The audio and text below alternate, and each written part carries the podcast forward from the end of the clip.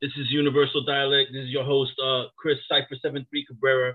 Uh, I've been having this conversation with Kiew Nikon. Normally, I have a format of how I go through things, but you know, we had this conversation. I'm at the point right now where I'm like, F the intro, let's just jump right into it. So, what show were you on, dude? All right, so Q, Kiew Nikon, what show were you on? good start. We're here. Let's Uh, do it. Right, we're here. Um, I was on this show when I moved to Portland um, called United States of Hip Hop, and it was it was an interesting show. It was like some grassroots, just like a hip hop show. They were talking about this, basically telling you about what was going on in hip hop. And uh, they had me do this segment called News with Nikon, and I thought it was kind of funny. And my set, I actually have the videotape, videotape that shows you how old it is. It was during okay. uh public. It was, it was on public television, and I, I think it was Channel Four, and it came on at like one in the morning. So I'm thinking nobody's watching this shit. So I would always do these intros where I would pop up out of nowhere. I'd come from like under cars or behind ups. I'd be upside down and I'd be telling the news. And I would actually tell you real news about what was going on in hip hop. And the reason I was able to do that is because uh, there weren't really any hip hop outlets on the internet really, except um, uh, what is that shit people be looking at? Uh, World Star.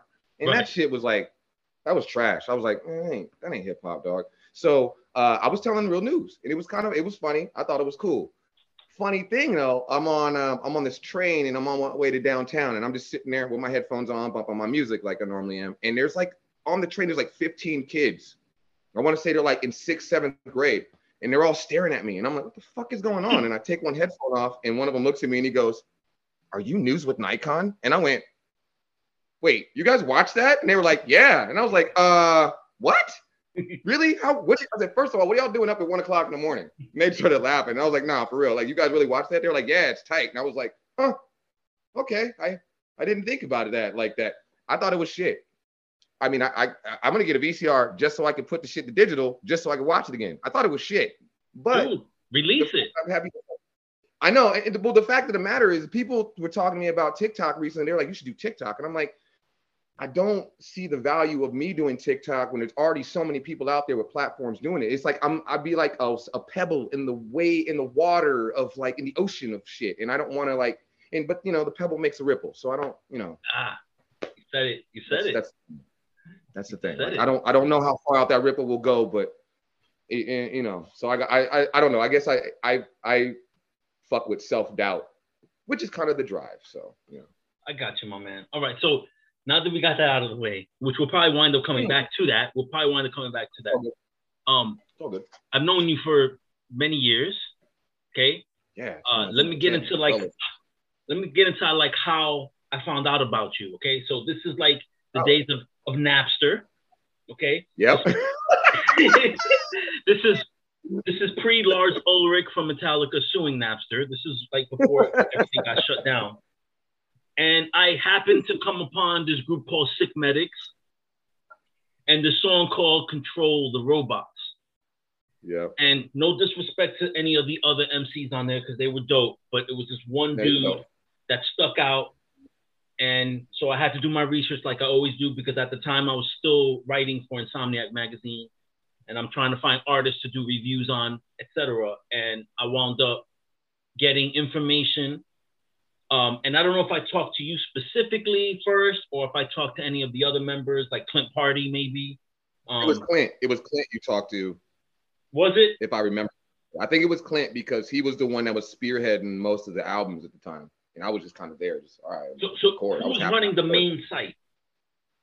Um, it was EOS, um, Montana, right? I think. EOS Montana and Yep. Clint. Yeah, they were and they were basically running it. Okay, yeah. And so, and um, and then I don't know. Somehow I got in contact with you, and then that's where our, our friendship and our brotherhood spawned from there. But uh, tell me the the origins of of Kiew Nikon. Um, and don't leave out the connection to one of my favorite movies, Hackers. But but uh, no. Um, so I from a family of a lot of musicians. I like a lot of musicians. Like they're and I don't even really like to talk about them because you know how people are. But so one of my cousins is Norwood. He's from the group Fishbone. So uh, a lot of people, if you know who he is, he's a very good, very good bass player. Uh, another bass player from a famous rock group called the Dan Reed Network. Spoonie B is my cousin. It's like first cousins. We're not like cousins by relation, like like cousins. Um, and I grew up around a lot of family members that were around people. One of my godbrothers was uh, Prince's um, uh, personal assistant, and like for years, for like easily most of his career.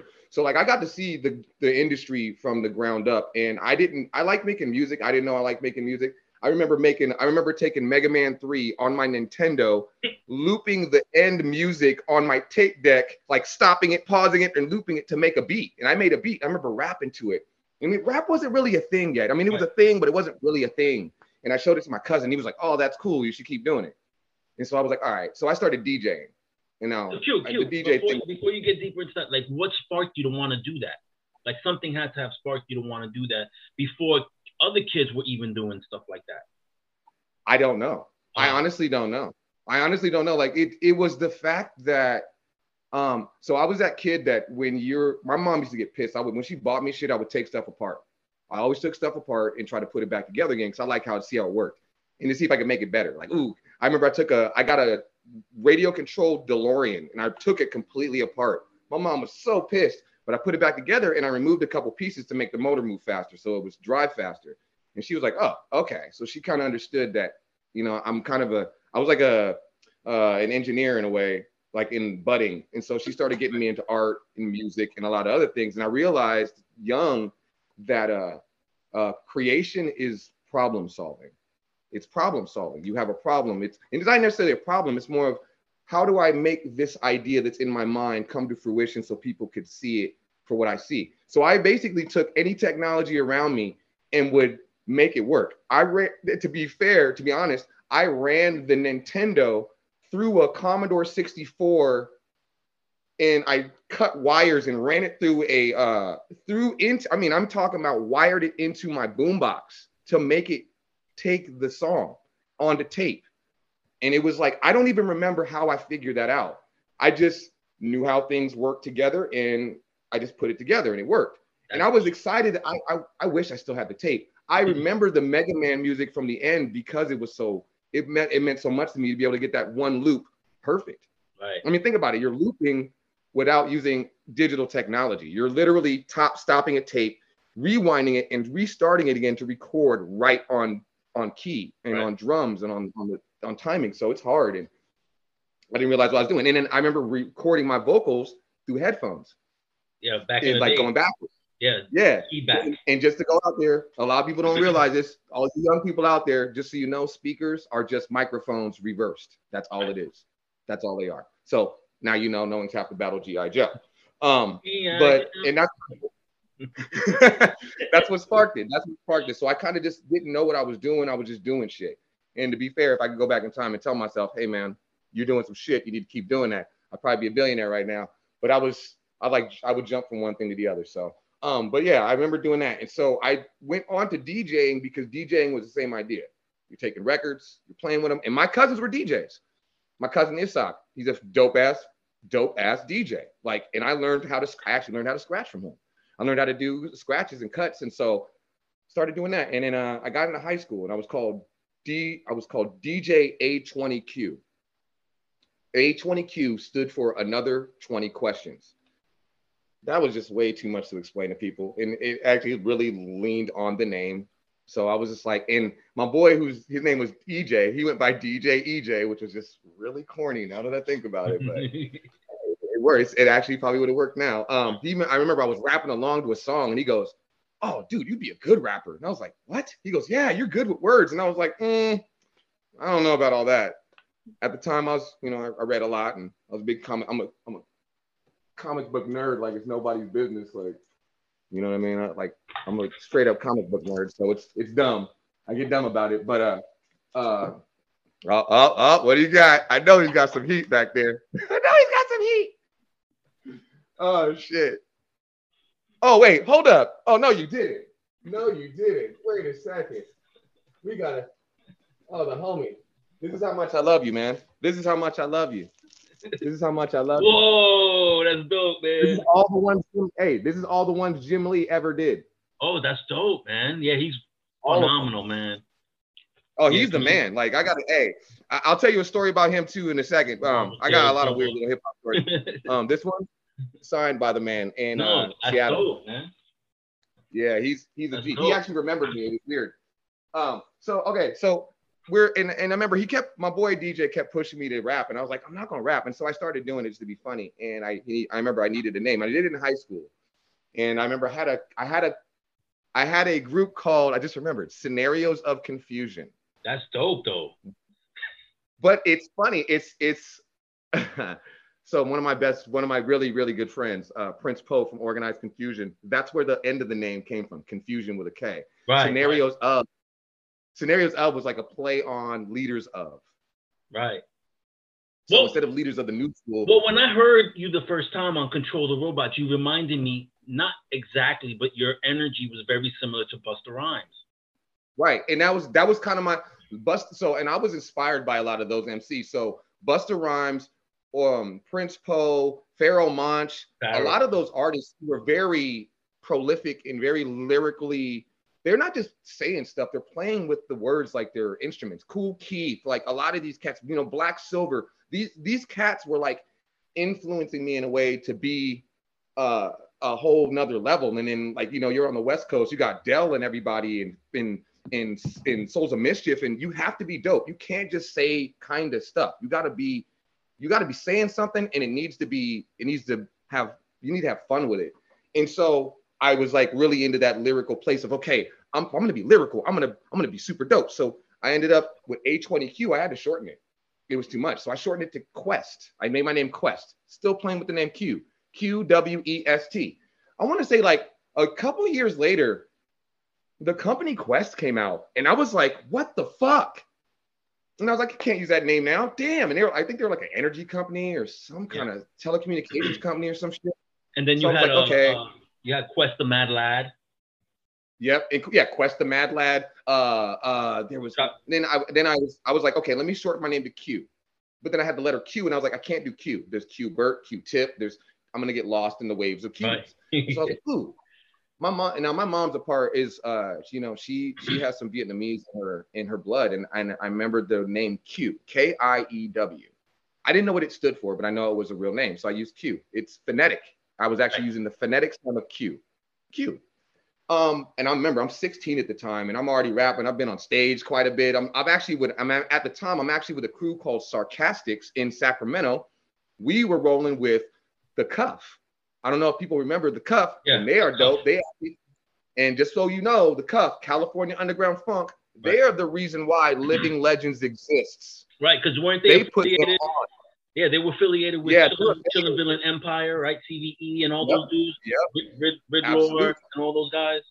Yeah. Yeah, straight up, dope. like and it's funny because Mixmaster Mike lived in Sacramento and all that shit. Like they we were in the same area. So like I got to hang with the cuff. Those are my people, Nate the Great and all them, and, and brother Great. RJ and Crutch and all Yeah. them. Those are the homies. And like I grew up being around them, being dope.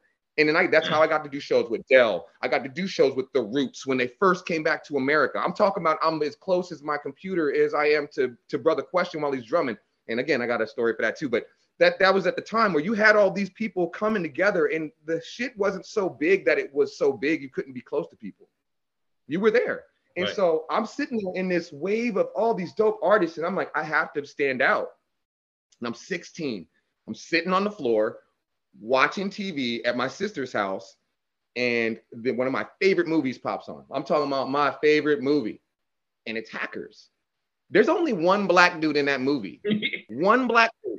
Yep. And he is like my favorite character because he's like his attitude is so like he's like very serious but playful at the same time. right, right. And I feel I feel like that's kind of how I am a little bit. I'm very serious about certain things, but I'll play with it just to be keep it funny and light. And he went by Lord Nikon. Right, And I thought that was the dopest name. I was like, Lord Nikon. And remember, I saw this movie before I was ever thinking about rapping. So I'm like, oh shit, his name is cool. And so now I'm like, I'm and I, I'll never forget this. I'm sitting on the floor and I remember I'm going, Lord Nikon, Q, Nikon, Q, Nikon. Um, yeah, yeah, that's my name. That's my name. And I got so excited. I jumped up. I called my boy. I was like, bro, DJ. I was like, EJ, check it out. Here it is, man. my my name is Kiew Nikon. That's what it is. And he goes, ugh, that sounds so futuristic. And I was yeah. like, and as soon as he said that, I was like, I am. I am the future. okay. That's my that's my thing. And then because I'm a martial artist, I was like, you know what? I'm gonna be the Bruce Lee of hip hop. What I'm gonna do is I'm gonna take every single style that's out there and take the best parts of it and make my own. Oh, that's so, what I'm gonna do. So like a Jeet Kune Do of rap. Yeah, that it is. A G, that's pretty much my style. Because somebody, I remember people were telling my style is East Coast, but it's really not. If you listen to it, it's it's it, it isn't a coast at all. It is it's global. I'm taking right. everything. I'm taking from my you know, my you know I'm taking from my roots and using every single bit of it to create the sound that I have. And so and I and to be fair, I don't know if my sound is good, bad, or in, I'm just indifferent to it. I it is me, and you know I just put it out. So that's my long story to my name. Sorry about no, that. No, that's but, cool, man. I appreciate that, man. So that's, so that's the wave. Of, so let, let's talk about another story, okay? because I don't think this interview is really gonna go like in order. It's not meant to be that way because it's kind of like your style, right? Nothing's really in order. You just it just comes out, right? You know, it's dope. Yeah. It comes out. It's not in order. Um, talk about how you had a piece of your dreadlock in the Source magazine because you were at the Hiero Hobo Junction battle. Let's talk about that connection where you had like you know a fingernail, a picture of your fingernail, and then so um, there's a couple of situations. Then I was in Source magazine accidentally, and that's like I don't know if that's a good thing. Being in so, it is better than nothing, brother. Right. So it, all right. So one of the okay. So one of the times I was in Source, it was uh, it was during um the issue where Hiero was having an issue with um uh what do you call it with uh, Hobo Junction uh, Saafir's one of my boys. That's he's the homie. I've actually got him on a track I haven't put out yet. It's coming soon, but oh shit, um, yeah, I love. So yeah, yeah. A lot of people don't know that Saafir and Del went to high school together. So like, and I I got to be around Del. Del's the homie too. So like, a lot of these cats like, and I haven't talked to Dell in forever. I don't I don't even know if he remember my ass. Like you know, like I just I feel lucky enough to even be around these cats. But um, a lot of people don't realize they went to high school together, so they got to like, not like the whole time, but they got to see each other's styles kind of develop and uh, and this is right before Souls of Mischief came out. They had just done their their uh, uh, the Taxi uh, single, which was the demo, and everybody was loving that shit. And then 93 Till Infinity was just like coming out, but it wasn't really out yet. We only knew it if you were underground. And we were at KMEL 106.1. 106.1. KMEL was the shit back in the day. Like you could be in Sacramento and still hear KMEL if you were in the right place in the house with your radio right. turned just right. and you would get these dope interviews and dope songs and underground tracks. And if you were recorded, you had tracks galore of stuff that just wasn't out. And um, uh, we just and me and the crew from Sarcastics just happened to be out there at that time. We just happened to be out in Oakland and, and uh, in the Bay, and we were there. And the battle was crazy. And they, I'll be, I'm gonna be real honest with you. Saafir um, destroyed a lot of people that night or that day it was kind of wild. Like I had never seen nobody do that. And and I don't know if you know about people know about Saafir, but if you don't know about Saafir, he's probably the most one of the most intelligent gangsters I've been around. Like he's pretty gangster, but he talk he communicates with you in a way that's very. He almost seems like a corporate CEO. Yeah. About whatever whatever he's doing, and I you, appreciate you, that. you have him. a deep voice, but that dude got a deep voice. He's got like a Barry White voice. that guy. Man. Yeah, he does. It, uh, what does he sound like? Um, cruising, I'm losing money on gas. I pass a car with a star in it. Right, it. I steer for him, but that's the limit. Otherwise, I won't be losing money too. You know what I mean? Yeah, that, like that he's, album he's, is dope. That first album, all right, I hated on that first album, Boxcar Sessions. Boxcar Sessions. I remember only from Sarcastics. He goes, "Oh, you remind me," and I was 16. You remind me of this dude named Saafir, and I was like, "What?" He goes, "Your style reminds me of Saafir," and he played it for me, and I was in the car like this, just I remember sitting in the Cadillac, just going like this, and I looked at him. I said, "This shit fucking sucks." Because you know I'm young, and I'm just like, "Well, no, this is my style," you know. And I'm just being, I'm being juvenile about it. Right. And I will, I'll never forget this. I remember listening to it again down the line, and we went to Davis, and I bought myself my own CD of it, and I was like, "This shit is dope." This shit is dope. Like the whole album is fresh. Like I can't I and I was like, I can't hate on this guy. He's so dope. and it and it pushed me to be better. It pushed me to be better. Like it was like you know what, get over that shit. But we were at that, and, I, and so we were. So I was in the source kind of at, at, that point there. But here's the one where you actually have me in the source. Uh, I moved to this is years and years down the line. I moved to Portland, and this dude from LA. I'm trying to remember his name. I'm, I, I, I'm, I'm, I'm even gonna say his name. I think his name was Obvious, which is a really bad rap name because man, you just leaning into so many bad ideas. Um, I could say so much, so many bad things about that, but he was messing with me when I first moved to Portland. He was like, "Oh, you hang with the, you've been around the far side and all these people, man. Whatever, dude. You're whack. You're whack." And I'm like, "I never, I don't even know who you are. Why are you bothering me?" He met me at a, he saw me at a show. Um, I remember it was the group Pros and Cons. They had this huge show at this place called 13th Floor. It was right next to Wieden and Kennedy in Portland. And um, and Kennedy, you know, that's like they're like the biggest marketing company in the world for uh, right. Starbucks and Nike and a bunch of people. But um, so there was that place was packed, and I'm standing there in the crowd, and he walks up on me out of nowhere, and he's like, "You ready?" And I looked at him, and I was like, "Are you serious?" And he's like, "Are you ready? Let's go." And he just walks up on stage, and I'm like, "This motherfucker doesn't understand who I am." Like, and you know, and, and, and no, and it's real because I knew who I was at that point in the in the game. I've already known what I've done. I've done tours. I, I know where I am, I stand, and I'm like, you know what? I walk up there with him and uh, the DJ puts on this beat out of nowhere. DJ looks at us and he just plays a beat. We're not even on. And I said, I look at the crowd and I said, "What's up, y'all? How y'all doing, Portland?" And they're like, "Oh," and I was like, "Okay, check it out." I said, "This cat just called me up and wants to battle me. Do you guys want to see this?" And they're like, "Yeah." And I was like, "Are you sure?" Yeah. And and, and be fair, to be honest with you, that day I learned crowd control. That day I learned crowd control. I did not. I don't like talking in front of large groups. I don't even like doing videos like this because it makes me nervous. Um, but I've learned that I like if I'm under pressure, I do well under pressure. My right. back's against the wall, right. I do it. There's nothing I, can only move forward. And well, so I've seen you perform. I've seen you perform, um, and you can't tell that you're not comfortable. Like it's almost like you become possessed in a way. I fucking it is. It, it actually is. It's like I I'll go on stage and I'm I've got butterflies and I'm nervous. I forget my lyric. I've literally, literally forgot my lyrics up until the point of the mic being in my face. Like I'm not even fucking with you. Where I'm behind back there with an earbud to my ear going, okay, fucking listen to my song. And it's like two seconds behind the DJ or ahead of the DJ. And I'm like, and there's my first line. Okay. And I've got the mic and start doing it. And I'll just remember it all of a sudden. But it's like I I get nervous. I don't I don't like talking in large crowds of people. So it's like it I don't know what that is. I just I don't know. But people say I'm good at it. I just I just like whatever. Um, but so, what happened? So we're up there on stage and and he goes and uh, and I mean, man, he was the worst. He was squealing and and it, it was bad, man. And I just looked at him, and I in the crowd, I looked at the crowd. It was like watching Family Guy. Like you know how Family Guy will stop and look at the camera, like fourth wall break. Yeah. I was fourth wall breaking the whole time. I would look at him, look at the crowd, and point at him like, "Are you serious right now?" And the crowd would start laughing. They laugh. I mean, in unison. I was like, okay, I think they're with me.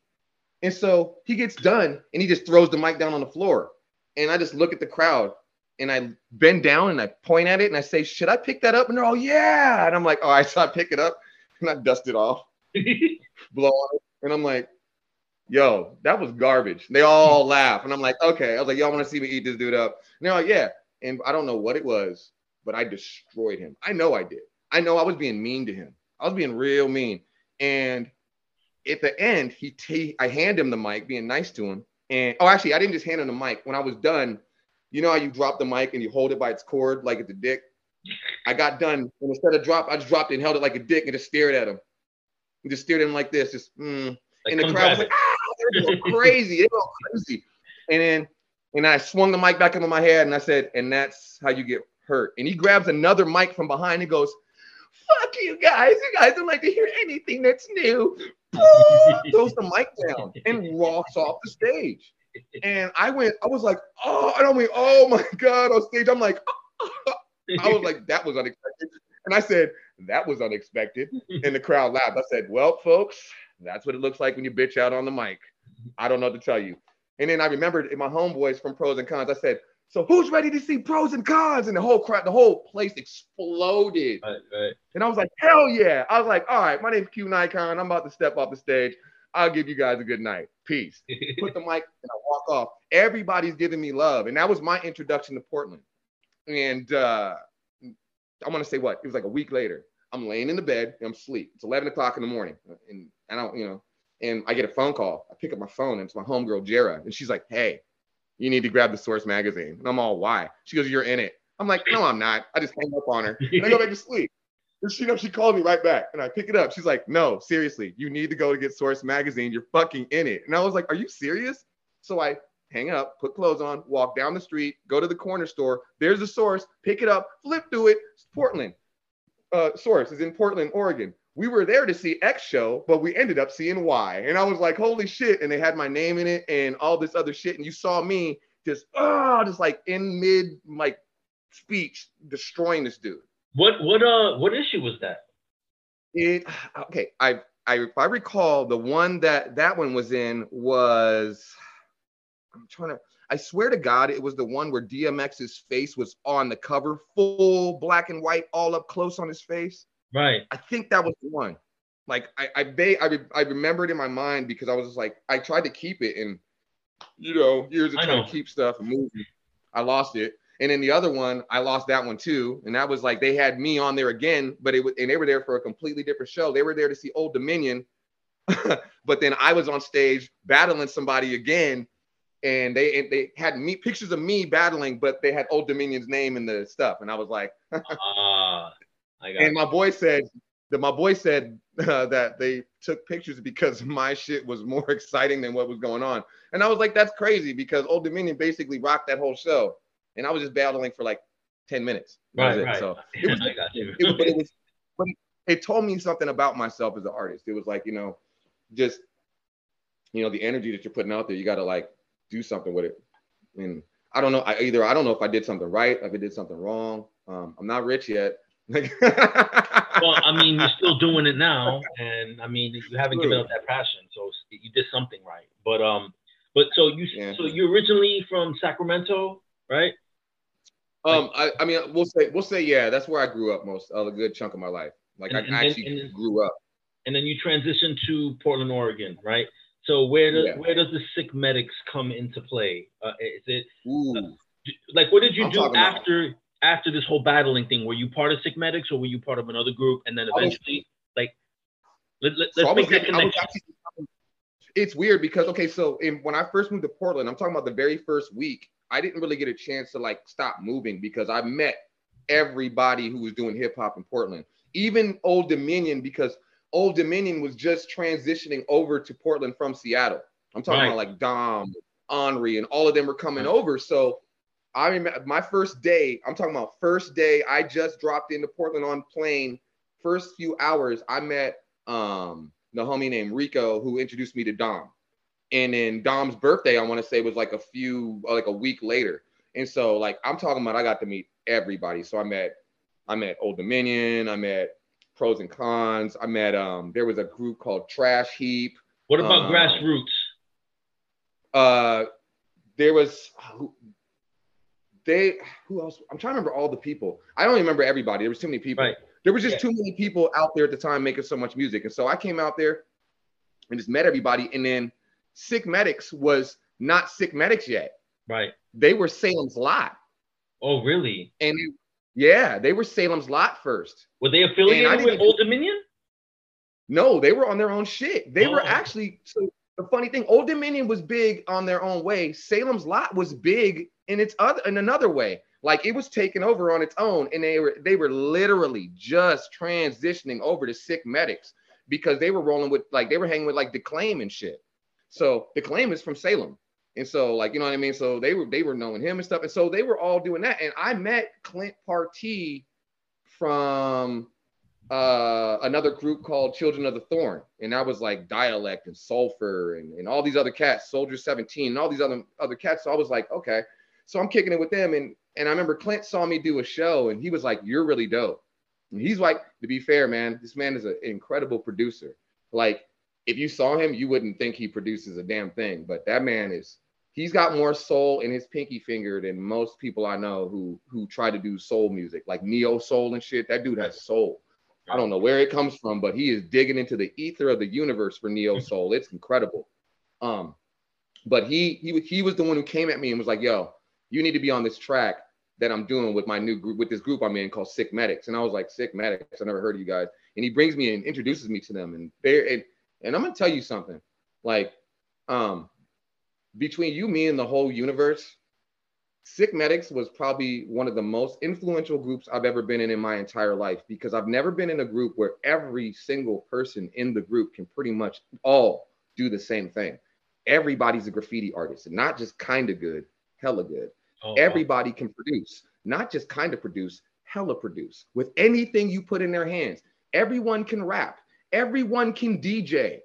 That was like, and then a couple of them even b-boy, which is just incredible. Like that made me feel like, I don't know, like man, I, I, I like I was, I, I felt like I was like, you know, when you bronze something and you just, that's I felt bronzed because right. I was like, this is dope.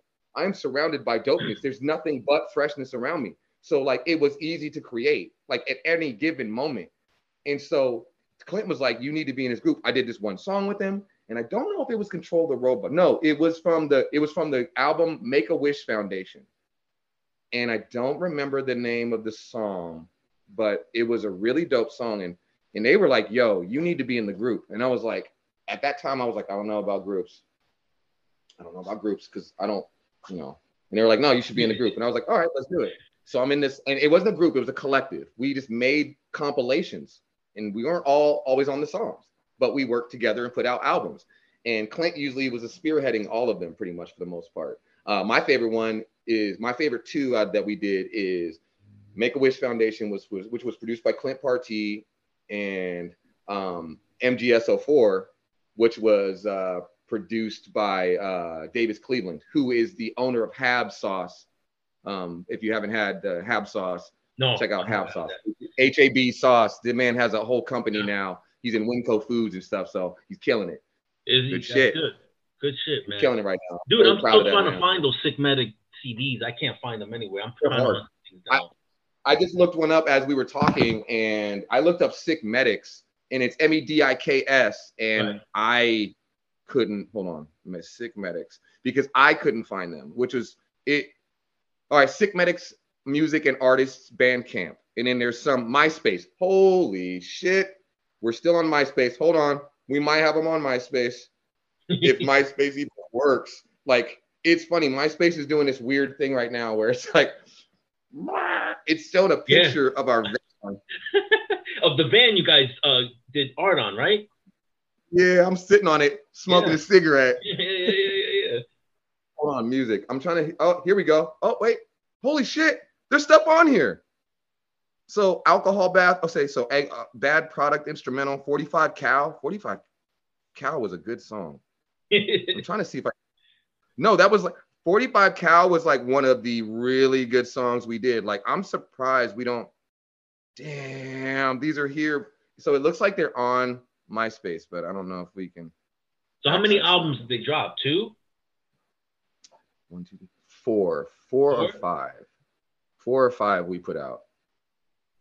I want to say five most mostly. I want to say five because there was a couple of random ones we had floating around.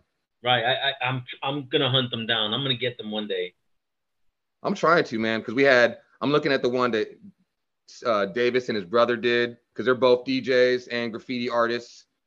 Um, which again, that's what I'm saying. Like that shit is dope. There's a group, uh, the album, um, Pat McGroin um, with uh, that's EOS and and and, a Bangatangs. That's EOS and the and Davis. They both did those albums. Um, and it's funny because I have like I have a bunch of albums that I didn't even put out, which is just stupid. Like people, I'm always looking at them going, why did I put that out? like I'm, I'm still sitting on them. Like, oh shit, hold on, check this out. All right, all right, all right, all right. We're having we're having a um, it's a reunion right now. Hey, why don't you say what's up? Yo, you there? Yo. Yo. Yo. What it do? Just so y'all know, Qwest the Unborn Child is called. Look at this guy, bro. He's, he's not even photobombing. He's not even photobombing. He's like he's like vocal bombing, bro.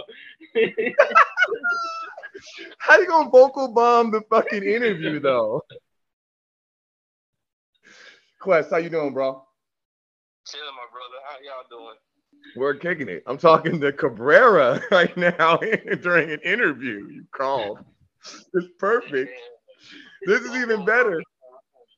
This is actually even better because I met just like, hey, y'all watching this. I actually met like both of these two together, kind of around the like I'm talking about exactly the same time ish. Like I think Chris, you put him on to me, or I don't know. Yeah, when I was coming out, you No, no, let me tell-. Let me tell the Okay, real you tell story. the story. I Let me don't tell the real the story story, bro. Let me tell the real story.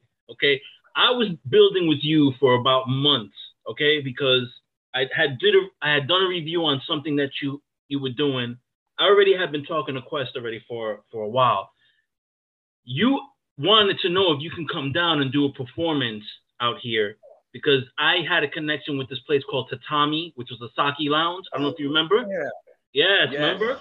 Okay. And so I was like, yeah. I said, yes, come on down. You can stay with me. Now, granted, mm-hmm. I'm not single. I'm a married man, and I didn't clear it with the wife.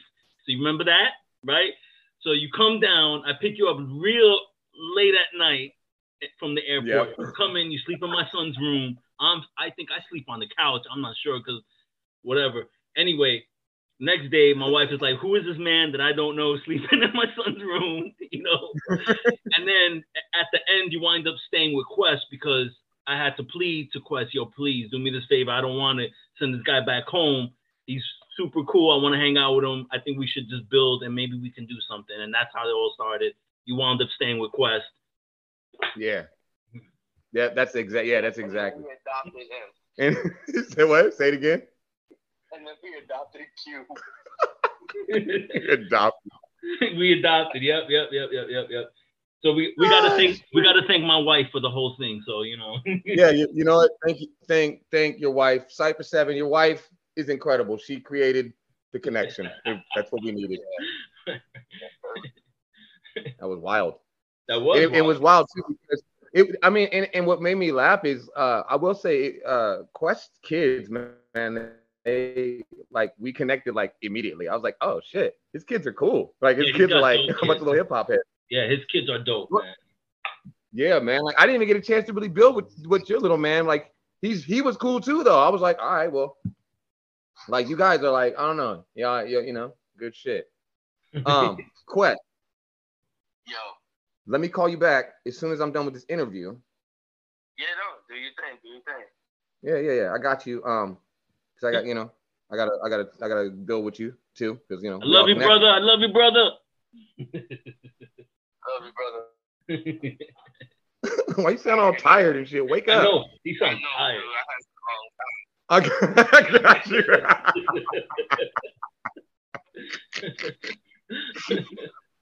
Fuck. Oh my god. All right, I'm gonna hang up with you. I'm gonna call you back. All right. All right, peace. Peace. This fool. That's crazy. Did you tell him? No, I didn't tell him nothing. I didn't tell him. dog. nothing. That's that's synchronicity. yeah, That's synchronicity. yeah, That's crazy, man. Like the, Bro, that's I didn't- that's the way the universe. works. yeah. I didn't tell him nothing, man. Sometimes you just let the universe unfold as it's supposed to, and it does what it's supposed to do. I don't know what's really going on, but um, but yeah, I, I was just looking. I can't. I so I can see Sick Medic songs. Um, so I know for sure. I know this for a fact. On one of my computers, I actually have MGS04. I'm the only person Right. who has it digitally. I had the CD. I found it, and it was like I'm talking about. The CD was literally coming apart. I threw it in a CD player and burned the songs, and was like, oh, thank God. So I will send you MGS04. I still have that. Please. And then um, I will send you. Um, I think I have Make a Wish Foundation as well. So I'll give you those albums. I know I still have them. I want to. I honestly want to remaster them and put them out again. Wha- Dude, do it. Do it. They were really dope, Yes, please. in my opinion. I might Okay. just give it to Junkadelic see if they want to remaster it, which is the label I'm on now. Yeah, do it, man. I mean, why not? You know, that's that's Mhm. history right there. You know what I'm saying? Um, It really is. and it's and the thing is, like, you know, uh, I know at times that as artists, sometimes you guys think that nobody really cares. There's people out there that care, bro. You know what I mean? Like, Yeah. I contacted you because I cared. You know what I mean? Because that that's how profound, profound your music and and the group Sick Medics were to me at that time. You know, and same thing with Qwest. I reached out to Qwest, same thing. his music was profound. I cared about it. I, I reached out to him. You know what I mean? So let's let, let's Nah, get back into the whole Sick Medics thing, and then so you release all these albums, and then you're not with Sick Medics anymore. I don't know if you want to talk about that, but what what happened where you're not with them anymore? Now you're you're doing your own thing. Um. Okay. I guess the short story. All right. I'm gonna I'm gonna be a little vulnerable here. It's all right. Um, as an artist, I am not the most easy to work with. I know that for a fact because I'm very I I, I get serious about shit and I take especially at the time I take things pretty seriously because I don't I don't I feel like I don't have time to waste. And I know that as and and there's gonna be motherfuckers that will attest to this. I will can I will be overbearing sometimes because I'm it, and that's if I don't see something happening. If we're just sitting around wasting time. I get Right. fidgety and it pisses me off. And so I don't I know that that was part of it is that I just wanted to move forward and I felt like not everybody was always in the same space. Right. But then the also other piece was is that as as grown ass men, we were you know we're doing we're you know you got to grow and do shit your shit. Eos was a was a young was is older than me, but he had a child. I didn't have a child yet. You know what I mean? He's got a little he's got two children actually, two daughters. And so like he's trying to raise his kids and do music, and he's actually out there doing shows, going to Kinkos, making flyers and post. I'm like, God damn, you know what I mean? And then you got uh uh Kango, he's one of our cats on the crew. He's got hella kids and shit, and a wife, and like that's what I'm saying. So like you got people, some people were young, some people were older, some people in the middle. I was in the middle, and so everybody had to like kind of grow up and do shit. And so we ended up just kind of we tried to make a business called Substance Mixed Media. For a bit, that. we were doing it Yep. but we didn't i don't think we were thinking business like and i remember the conversation at a bar um uh with eos we were at a bar one night and he said to me i don't want to run everything. I just want to be i just want somebody to tell me what to do so i can make some shit and then just have fun. And that that night i understood what he was i didn't understand and then but i understood what he meant. Uh, you know and i don't want to run everything. I don't like trying to do everything. So that type of stuff will kind of like discourage you. So i think part of it is we got discouraged because we weren't moving forward as fast as we should have because we had the potential we had all of the talent we just didn't use all of our resources looking back i think we just didn't use our resources and we had our own little internal bullshit that we were dealing with so um, but then i go off and i do my own thing because that's what i started as and so i'm like okay so i keep doing my own thing and i feel like i'm doing well um, and then i get in a couple of other groups i was in a group called planet earth with the homie sulfur and we did Yeah. that did pretty well uh, um, that actually did really well. Microsoft was picking stuff up, but then I had to get out of that group because there was just some random shit I wasn't feeling going on there. Um, and then uh, uh, I made the album "You Don't Call Me No More," which is the one I think you did a review. You actually did do a review on that one. I did a review And- on that, and um, but I didn't know that the "You Don't Call Me No More" came out after the project Planet Earth. So Um, it was it was actually at the same time. So me, I don't work on one album at a time. I'll work on one album and then I'll work on a side project because uh, I don't, you know what I mean? It lets me kind of just, I'll have an idea. I'll be working on one thing and it'll spark an idea and I'll be like, oh, okay, let me just do this real quick. Leave that going. So almost like I've set the ball rolling and then I start trying to finish the other piece. yeah, so I can come back and keep it going. So um, Planet, yeah, Planet Earth was made in um 30 days. Yeah, I remember. 18 tracks. Yeah. 18 tracks, 30 days. You Don't Call Me No More was done in two months, 10 tracks. 11 tracks, really, if you can't count the hidden track, but 10, Right. 11 tracks.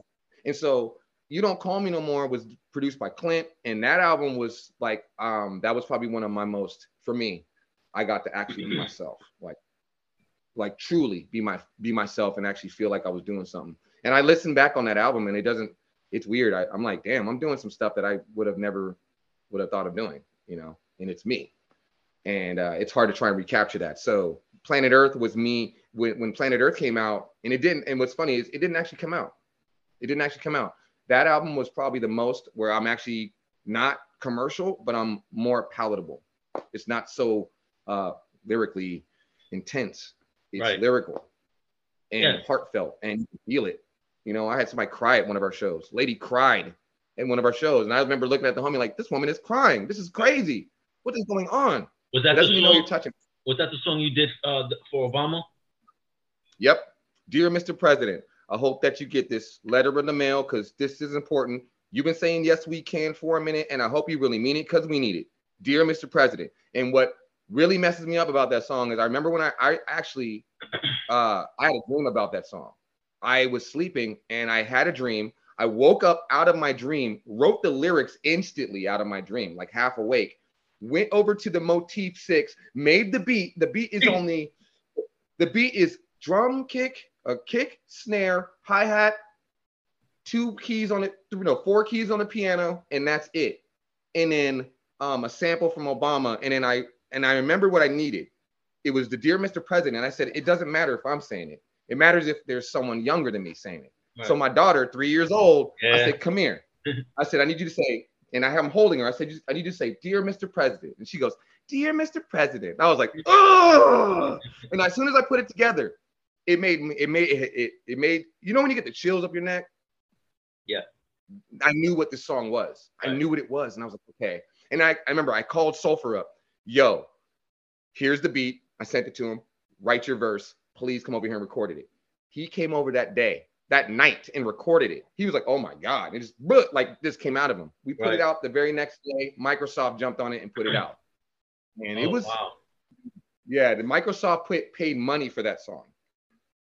That song was incredible. Like to me, um, I, I don't even remember what I'm trying to remember what I said in that song. I remember I said a couple of things in that song, but I don't know. But the song, I don't know. That that album was very powerful. So I've been trying to recapture that and make that. So this new album I'm working on right now is literally a culmination of everything I've ever done and recreating it now. Into, so like into a, and now it's, it's more relevant. Yeah.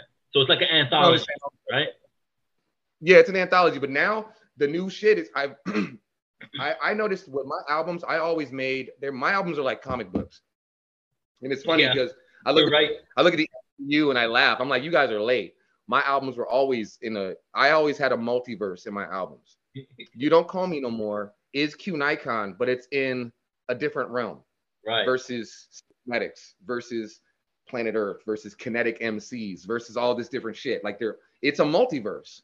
Right. And it's different versions of me, but I'm always looking at myself. I just said it in one of my songs. I'm, I said I'm I'm trying. I said uh, I'm trying to find my own timeline, trying to find out how to get back to mine. And it's like I am. I'm trying to get back to my own timeline. I feel like I'm stuck in beach. I keep traversing through all these different points, and I'm like trying to figure out where I am, but I'm all of it. And it's crazy with music, especially now. So like now, the new albums are. I'm focusing more as like a comic book. I want them to be something you can actually look at and be like, this is this is dope, you know. And, right, right. You know. All right, so let, let's get into your um because you know you've you've explained that you were able to do shows with like Hyro and Saafir and all these really ill dudes, but uh get into your connection with uh Ice T. Like, how does that happen? Uh, Kool Keith, how does that happen? Prince Po, how does that happen? Because these guys are like idols to me, particularly Prince Po. Yeah. All of them, as much as I love Ice T and I respect them, and Kool Keith, like Organized Konfusion is one of my ultimate favorite rap groups. So how did that? How did that all happen? Um, who put me onto them? Oh, okay. So I was I was working on a song. Oh, okay. You don't call me no more was being worked on, and I had this company that was trying to pick me up, but they were trying to steal my shit. I was crazy. Oh. they had they thought they had the masters, but they didn't. They had like the prelims. And so he was he and he had a connection with Prince Po. And he was like, Oh, you know, Prince Po heard your album and wants to be on this one track because I didn't have a verse for it yet. And it was called uh Shinobi. Yeah. Dark excuse me, Dark Shinobi. Dark Shinobi. Dark, Dark Shinobi, Shinobi, Dark Shinobi. That song, is, that song is tight too. I love that song. I listen. I mean, I listen to that album, and it doesn't. It, it feels like I'm listening to someone else. It feels really who good. Who was the female on it? Um, that was somebody I used to be with. Okay. Okay. Uh, no, no, it's all good. It's all good. She was somebody I used to be with at the time, and he didn't. He wasn't really into hip hop like that. She just liked music, but, right, right. And, but her voice was real sultry, and I was like, right, it was. Dope and I was like, I need you. And it's funny, I had to coach her on it. And I was like, okay. And I'm gonna tell you, this, is, this is literally what I said to her. I don't know. Can I be can I be like, can I say like can I be like whatever? Can I say whatever? What do you mean? Like like what I'm gonna uh, all right, oh, all right, dude, I'll say it. You get yeah, bleep this shit out. No, okay. I'm not bleeping uh, nothing out. I looked, I looked at her and I said, okay, I need you to say this like you're about to fuck the shit out of me. Like you are looking at me and we're about to fuck. And she goes, she thinks about it. She goes, okay. And I was like, oh, God. Right then and there, I was like, oh, she's about to do something. I had to walk out of the room because I didn't want to hear it. I got so I walked dude. out of the room. I was like, nope.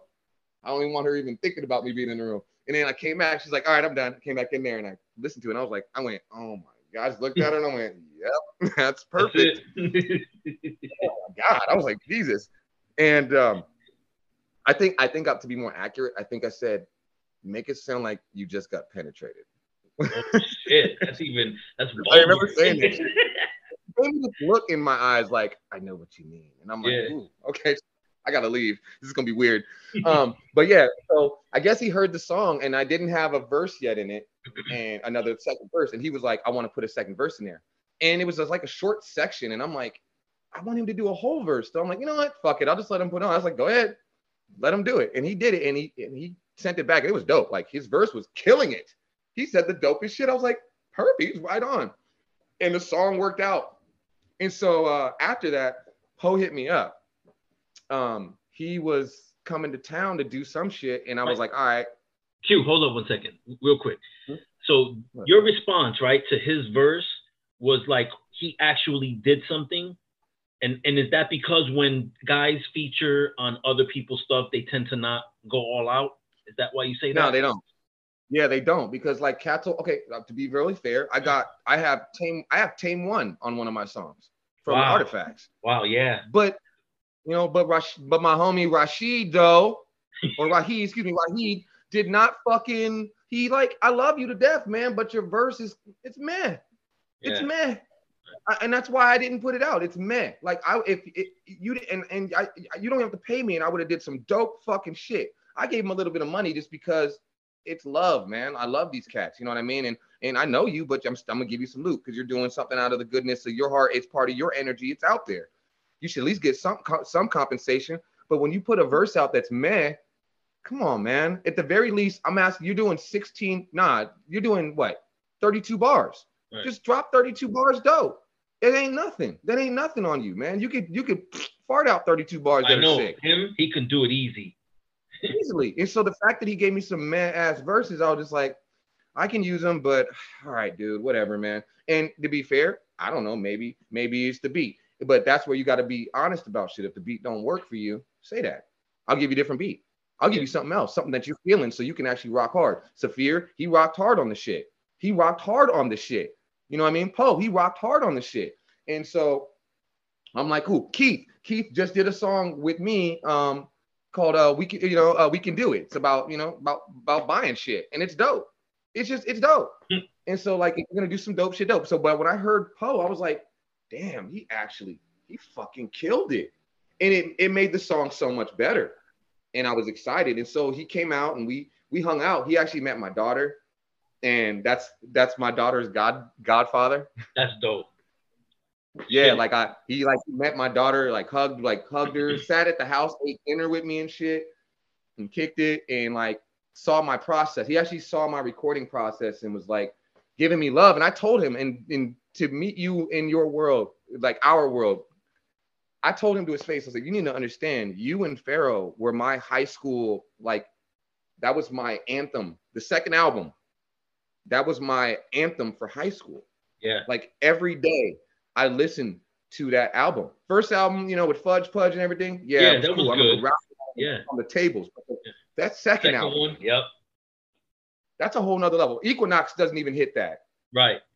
That Equinox is dope. album- yeah, but it's, it's not. dope. It's dope. It's dope. But it's not that second album, man. That second album was like the mm, mm, kiss, kiss, Chef Kissy face, man. Like, Yeah. damn. Extinction. And I told him, I was like, you don't understand. You influenced my style. Like you and Pharoahe made, helped curate my style. Like I learned, talk about some real shit. Talk about some real shit. Don't, don't, you know, Stray Bullet. The song Stray Bullet, yeah, brother. you know, like Dark, Black Sunday. All those songs, Yeah. man. You're just like, if you listen to them, you're like, fuck. Uh, I, I, I, I never, I, like, it's funny. Pharoahe Monch, I easily get more graphic than the Neo Geo graphic um, chip when you uh, in between my lips. Like he just says some crazy shit. You're like, oh my god. I'm like, oh my god, I can't even fuck around with this dude. Call me Bishop. Bishop takes Rook, Rook takes Pawn, Pawn takes Knight, Knight takes takes Queen, Queen, Queen Queen takes takes- the original King James version. version. I'm surging up when I'm emerging. Yeah, yeah, that's dope. All clergymen be urging me to call them a virgin when to say the least. Who can you trust when the priest is now the beast? Who? What? Oh, why? I'm like, oh my God. Just, oh, that, like it gets me excited even now just thinking about it, man. Like, you know what I mean? Like, and I listen to shit now and nothing's doing that. Like people No. try to give it love, but nothing's really doing that. Nothing's really making you just just light that fire in your gut. Right. And that's what I'm trying to do right now. So yeah, so that's how I and so Po and them, like I met them, I met him and him and I just cultivated a friendship from that. And then with Keith and like so Keith and Ice T, I met Keith and um I met Keith years ago. I was 16, 17 years old. I met Keith. Actually, me and Keith just talked a lot, not recent, not long, not long ago recently. And he remembered it. He goes, and, and it's funny because him and his wife were on the phone with me, him and Sharon, and I started doing Keith's voice, and Sharon started dying. She goes, Oh my God, that's what you sound like. And he was like, I said, she goes, she goes, do it, do it. And I said, all right, so I'm gonna do Keith's voice. Go ahead. If you ask, ask, ask me a question, is it was Kool Keith? And I'll tell you, I'll respond to you like Kool Keith would. Like, Kool Keith, why do you carry a brief? Kool Keith, why do you carry a briefcase with lingerie in it? oh yeah, you know, yeah, lingerie. So uh I just be walking around, you know, just I like that because you know you gotta be prepared. You never know. Anything might go down. It might be a party, exclusive party, and you know, you just gotta make sure cats be on their shit. So cats be cats don't understand, man. I like you know, lingerie is important because these girls they love that shit. You know, he'll do shit like that. She started dying. She was like, oh my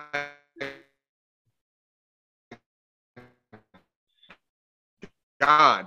And Keith goes, yeah, you know, I, I said, Keith, your thing is, is that you you don't give a fuck. You'll start talking about some shit and tangent off about all types of shit. It don't matter. And it's and people just listen to you. You- You're, you're interesting. And he starts laughing. But Keith is like that in his in his lyrics. And um, I met Keith years ago, and he goes, he remembers us walking around, and I met and we hung out in Portland. We were he's a sneakerhead.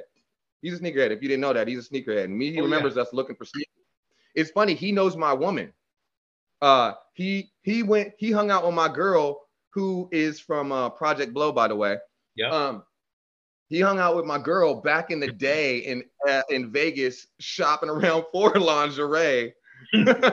uh, with her and her homegirl, and he's supposed to be doing a show. And she's like, "Why are we going to lingerie shops?" He's like, "Oh yeah, you know, I gotta be prepared for these shows." He'll do shit like take lingerie and like um make a diploma, and then tie it up with lingerie and give it to peep women at shows. Yeah, like this motherfucker threw chicken at people at a show one time. Chicken, Yeah. chicken, like Like Ziploc buckets bags of chicken. No, no, he had Ziploc bags of chicken with um a wet nap and a Capri Sun in it, and was throwing it at people at a show one time, and people That's started throwing them dope, back at him. It was dope. No, he he stopped the show. He was like, "Hold on, stop the show, stop this fucking show." He goes, "Hey, I bought that chicken for you. You eat this chicken. You eat that chicken right now." I remember watching people pick those Ziploc bags up, open them up, and start eating the chicken, and I'm just like, "That is crowd control." God That is- damn. That's hella, that's hella crowd, crowd control, man. Like we're throwing the chicken back at him. He stopped the whole show and said, "No, fuck that. You eat that fucking chicken. I got that chicken for you." And just so you know, I was there when he had that conversation with the promoter. That shit was hilarious. He told the promoter he wanted 280 free range chickens in Ziploc bags with wet naps and a Capri Sun. Literally, that is verbatim what he said. The the the promoter just looked at him like, "For real?" He's like, "I'm serious. 280 free range chickens in in Ziploc bags." With a Capri Sun and a wet nap. You're like, all right. Wow. And I remember the homies were sitting back there in the green room, opening some of them up, trying to eat them. And he got hella mad. What the fuck are you doing? That's not for you. He kicked them out. Cubert's looking at him like, what the fuck are y'all doing? man? And they were just- like, I'm, looking, is going on? I'm looking at him like, oh, y'all done fucked up. Oh God, here we go. I just stayed away from him. I'm like, I'm Yeah. not, I don't know them. I, that's the but uh and then uh yeah, that's what I met and I, I've known Keith for years. And so like the it was just doing shows and like being part of Analog Brothers. It's being just part of Analog Brothers. Like, you know, and Ice T. Um, I did uh so if you watch the movie uh, The Art of Rap, that Ice T movie, if when he is when he is um interviewing Pharoahe Monch and there's a couple of other scenes, he's wearing my clothes I designed for him. So is that the Powered by Yeah. Hate? Yep. Powered by Hate was the name of the company. Um, and I was the lead designer on it, designing all the gear. So 90% of the shit that he's wearing that's powered by hate is mine. Like I think all of it is mine. Yeah, All I of it. remember you doing that. It was funny because he, me and uh, me and Ice were talking about it, and he and he's he's a cool ass cat, by the way. He's super smart, man. And he was talking to me about the whole plan and what he wanted it. And I asked him what powered by hate, and he broke it down to me. And I was like, "That's dope. That's dope. Okay." So I made the gear for him, but then he had to pull back on it because um, I guess something was going on with him and Coco, and they were doing their own thing. I was actually working on Coco's line too. It was going to be called Coco Couture, which at the time I told her don't do that because Right. Couture is going to go. You know what I mean? It's just a, it's a, it doesn't mean anything. Are they And still thank together? God she didn't. Are they still together? I I think so. I think so. It's hard to get a hold of Ice now, man. He's got a new manager, and his manager's not so hot on letting people who've been known him for years talk to him. yeah, I mean he's doing Ziploc commercials right now. Yeah, like I yeah, like I hear him all the time, like on shows. You know, he go, "It was a dark night up in Boston. These cats don't understand what's going on, but the cops, but the cops." They got their lives to worry about. Like that's how that's what he sounds like. And I told Ice too. I told I did that to Ice too. He laughs. I be doing. I was like, like I said, Ice, I can do your voice. He's like, oh, for real. I was like, yeah. Like you'll talk to me like, look, man, I've been around the block a few times. I know what's going on. And he started laughing. And he goes, yeah, that is what I sound like. And I asked him, I said, why didn't you uh, do the Rick and Morty? Why didn't you do your voice for Rick and Morty? He was like, they didn't even ask me. And I was like, oh, whoever did it did a pretty good job. I care now. I care now. But um, yeah, that's that's my connections. Like I like and I and honestly, like I just I just feel privileged to even like be around those cats, man. Like you know what I mean? Because well, not a lot of legends, like do that. no, they're legends, and they they literally shaped the game. They like they didn't just they weren't just in it. They were the game. Like like motherfuckers wouldn't have known anything about really being gangster if it wasn't for Ice T and those cats, man. Like seriously, seriously, they brought street shit to the world and made it like cool. Right. In vogue.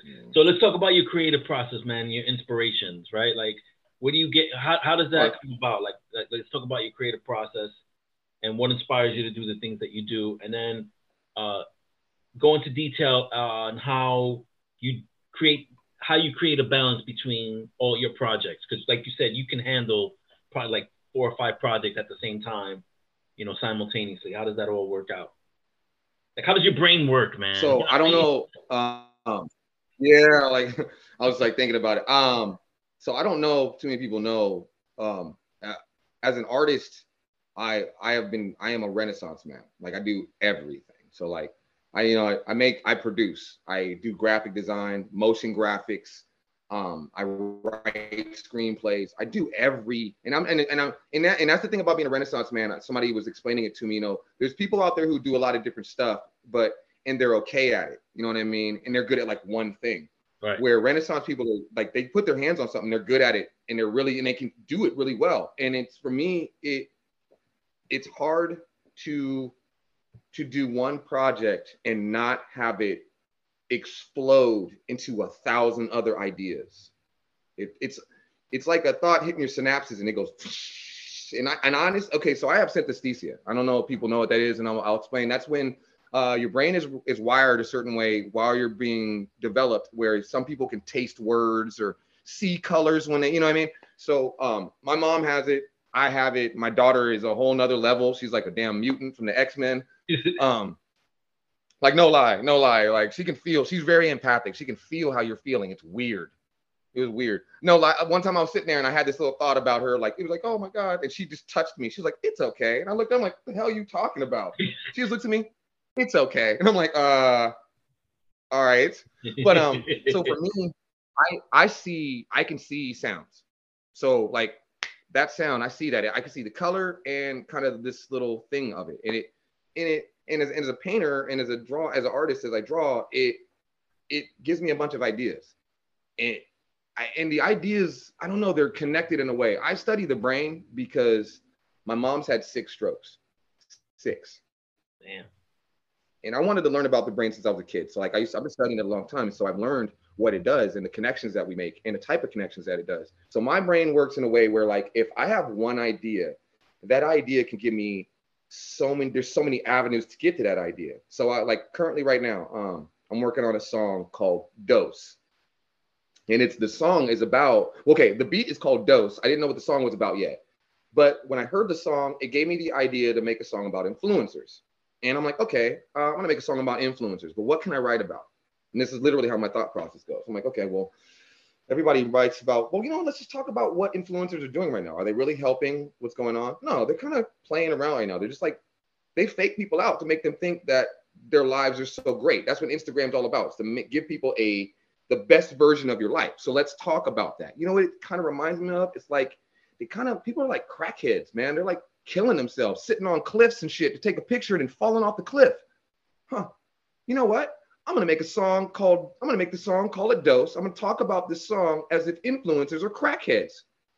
Yeah, and I'm gonna use the 90s version of crackheads. You know what? I'm gonna do a video where I'm in a house, basically sitting around with a bunch of people as crackheads. The idea is they're sitting there doing the drug, drilling out on their phones and stuff, just like how crackheads do. Trying to, oh, you know what I'm gonna do? Menace to society. All the crackhead parts of Menace to Society, I'm gonna use that for my video. So like they're out there trying to suck dick for a damn selfie and shit. That's what it's like. And then all of a sudden, it sparked the lyrics, and then the lyrics started to come to mind, and I started to hear him, and I could, and I started writing them.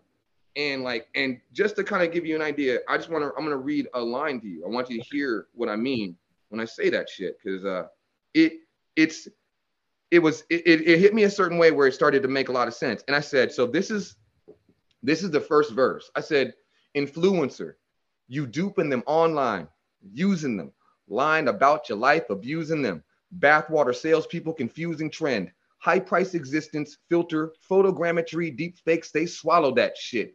Fucking your followers raw dog. I howl at the blue moon that comes every so often, pausing the game, no timeouts for the mind, not even an ounce of solace. I got to keep it real. Counterfeit gets kicked to the curb. Don't give two shits to the wind. So fuck what you heard. A little birdie told me to die in a cave. Canary in a mine shaft, never been a slave. Excuse me, never been a slave. Give me a mic, I'll still rock a rave. Do those exist anymore? Hip hop clubs barely open, closing the doors. They don't want to hear it. Experience hip hop in its raw form. And then it goes into, into the chorus. And the idea of that song, like that first, those first few lines, I'm just calling it out. Influencer, you're duping them online. Line about your life. And then I thought about it. They were people were selling bath bath water. There are women out there who sell bath water. I remember people selling titty milk. I remember the shit. People are selling. there's, uh, there's even a line in one of my later verses. I said vagina flavored candles, stars panhandle, barnacles hold fast, barnacles hold fast, attempt to stay relevant relative to right now, despite how quickly they act like cannibals. Fleece Johnson tearing up that booty hole. Human centipede, the centerfold. Glamour guts and body shots. Cut off from the source. Digital detox. Do whatever it takes to get noticed. POTUS slides nudes straight to your DMs. Finally, the world hearts you. You know what I mean? Like that's real shit. Goes. I'm like, how do I talk about these things in a way that's funny? So I guess a good way to explain my lyrical style is like if you let go and stop thinking so hard and let the visuals come to you, the, the lyrics give you visuals. You're just getting visuals, right. one after the other. And if you just let it happen, it's almost like watching Family Guy. I'm giving you fucking, it's like I'll talk about some shit. Look at that. See, that's what I'm talking about. Let's go back to this shit again. See, this is what I mean. This is crazy, you know, and, and I'm basically talking about I'm sitting in this. How do I deal with this? And so when I do the video, I'm gonna be wearing my mask, being around all these kids in this duplex, fucking smoky and shit with their phones, looking like they're hooked up, drooling on themselves, being like crackheads, because that's what it is. Everybody's on their phone. Everybody wants to get a like. People will drive their car to a hill, dressed in workout gear, spray themselves with water, take a picture. You didn't do shit. Oh wow! Just yeah. to be cool. Yeah. Just to be cool. That's crazy. And we're out here really fucking doing it. I don't. I actually posted it. I don't have time to post online. You know why? Because I'm too busy making shit. Yeah, that's almost like a mental disorder, man. It's it's more of a. It's more of a. Uh, I I feel like some people don't know how to like use something like that. I use it. Like I have insomnia. I don't sleep. I feel like I feel like I was created in a way to do something, and I don't know what it is yet. But like I have insomnia.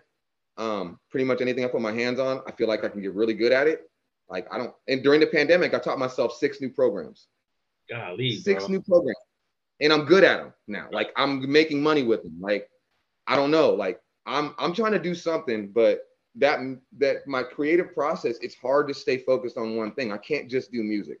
If I, I'll, I'll, the music will spark an idea for a piece of art, and then the art will spark an idea for a movie, then the movie will spark an idea for something else, and it's just, it's hard to like stay focused on one thing. And so I guess I have to like really, I have to have a, I have to tether myself to certain things, and Well- I get bored quick.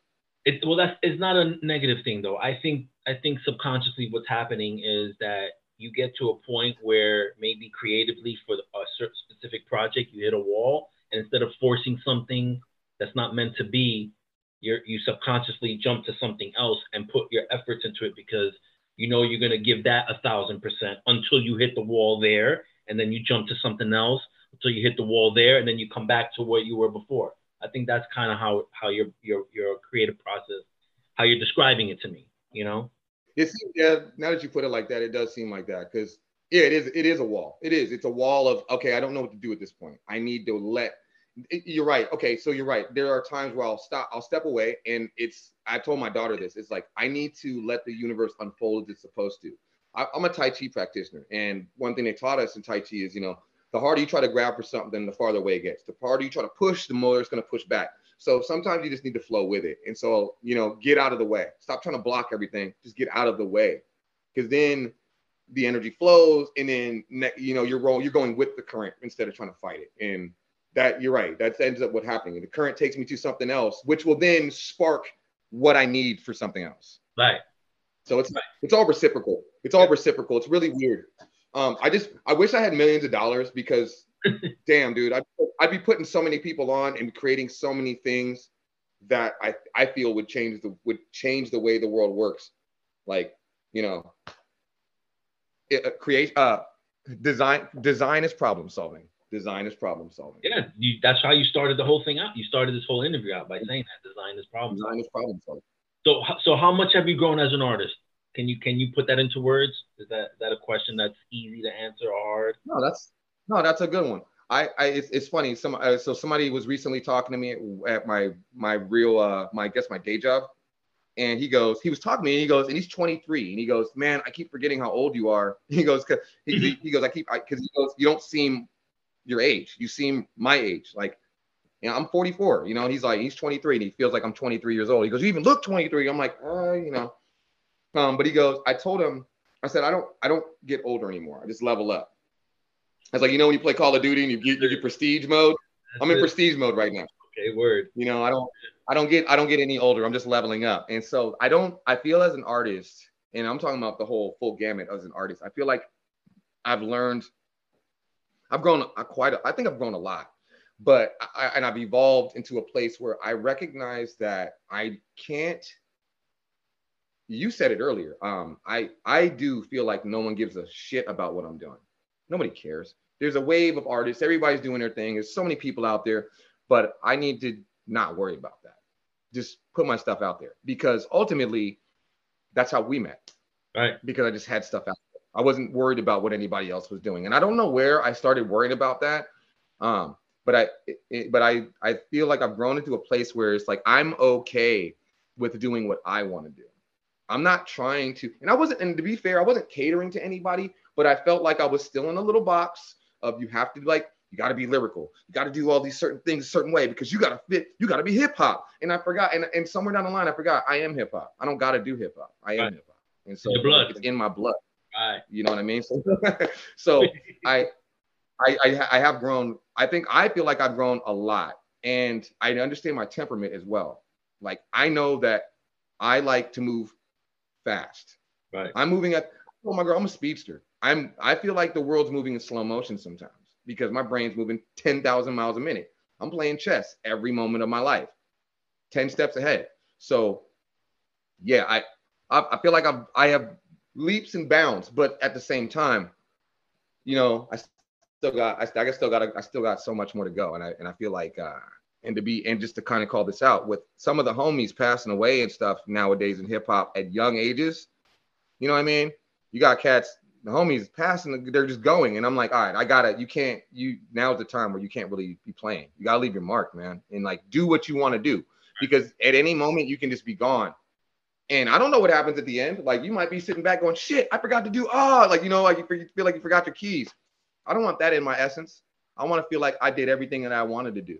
That's why I'm traveling more. Again, I got back into traveling again. I'm getting more into like not caring about what anybody thinks when it comes to what I'm doing musically. I'm speaking my mind and and uh, I mean I always did, but now it's just less of the worry, you know.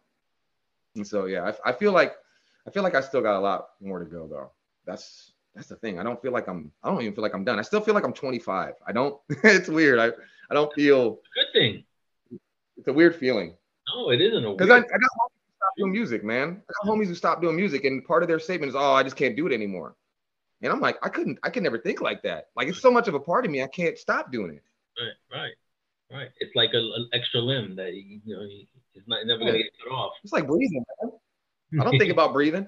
It just happens. I don't think about doing music. Next thing you know, I'm just making a beat. What the fuck am I doing? I'm making a beat. Ah. All right. So you you you you talked about being not only doing music but doing other things. Um, I want to get into like your your time with Nike. Not a lot of people know that you work for Nike. Mm. So how did that happen? Yeah, come about because that's not easy thing to do. Even though Nike's from no. the state from that you that you live in currently. Um, how did that all yeah. come about? And did you get to meet Tink, Tinker?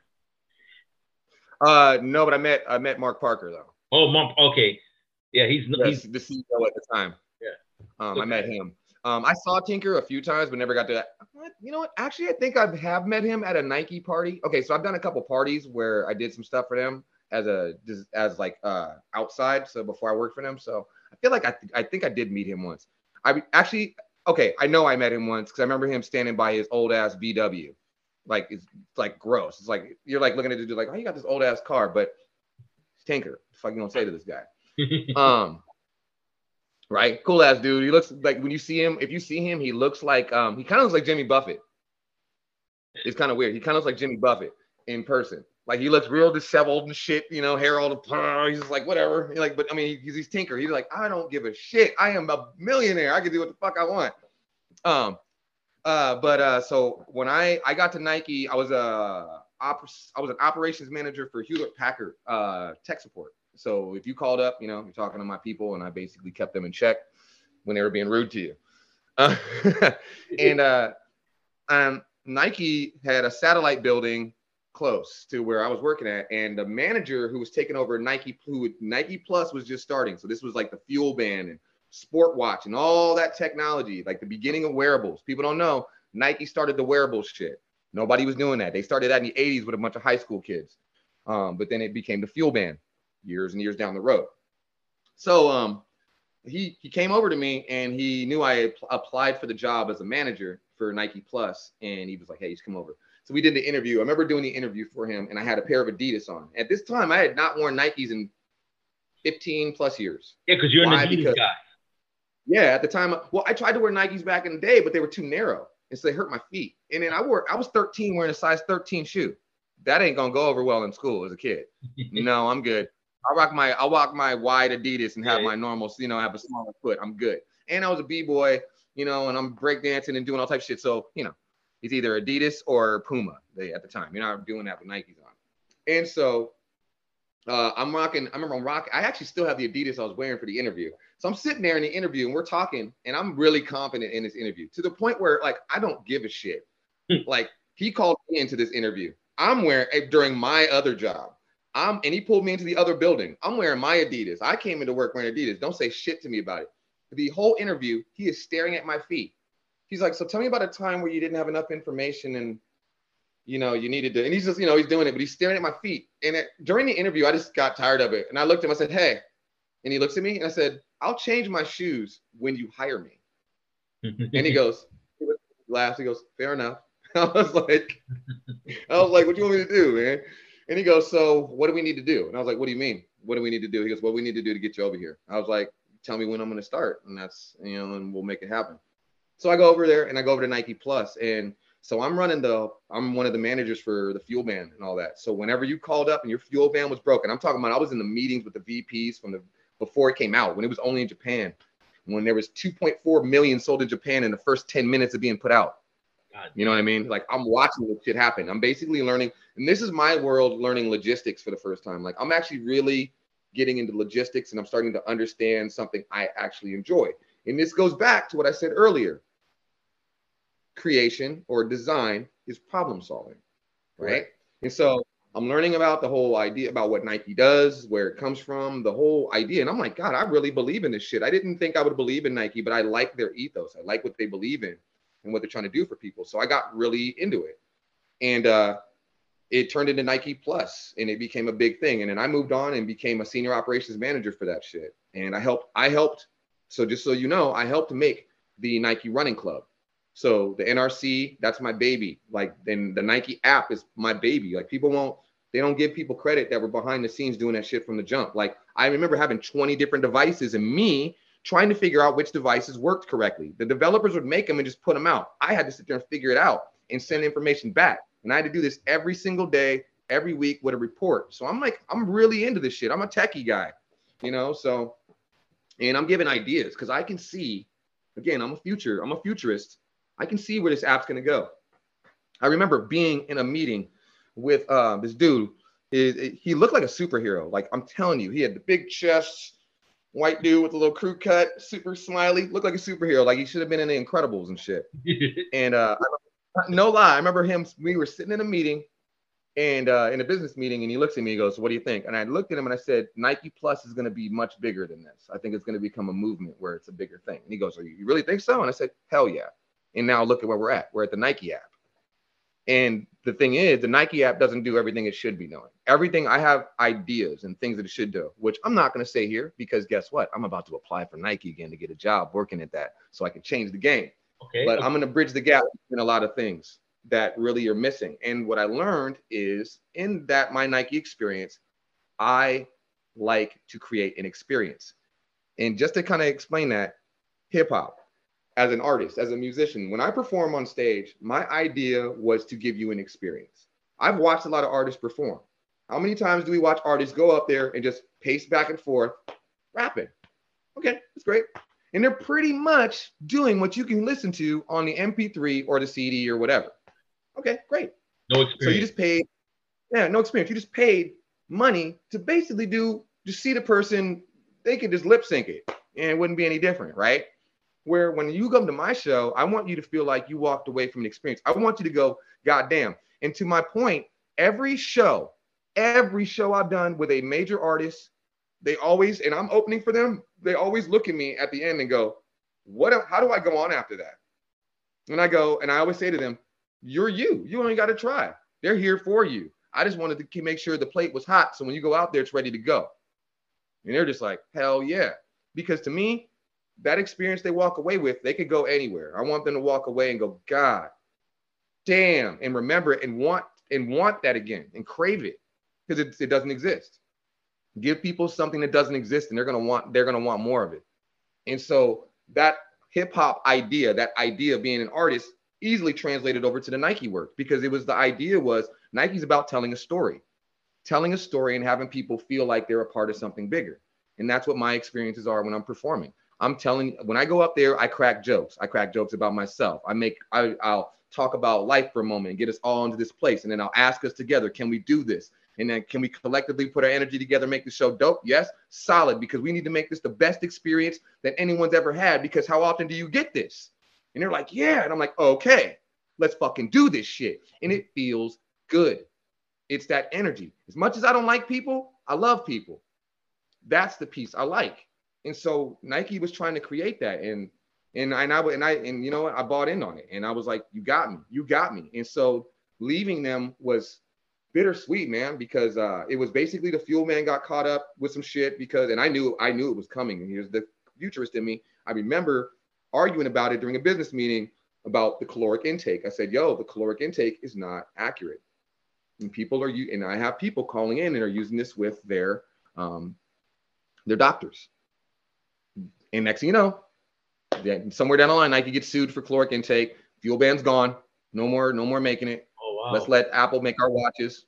We're not making devices anymore. We'll let we'll let the we'll let the experts make devices. We'll just put our application on it. which made sense to me. And our logo, man, that man. Yep, done. And that's it. And that was it. And I mean, to be fair, the CEO of uh of Apple is on this is a shareholder of Nike. So I mean, he's on the board. So you know, I mean, it's an easy marriage. You don't got to try too hard. Makes sense. You know, but it made sense to me, and I understood. But I learned logistics. I learned supply chain. I learned. Uh, I learned about human connections. I was building things for people who never ran track in their life, so they would understand how to talk to people. And I learned it's experience. You gotta know your audience, and that comes from doing hip hop. People don't realize it, but hip hop teaches you a lot about shit, man.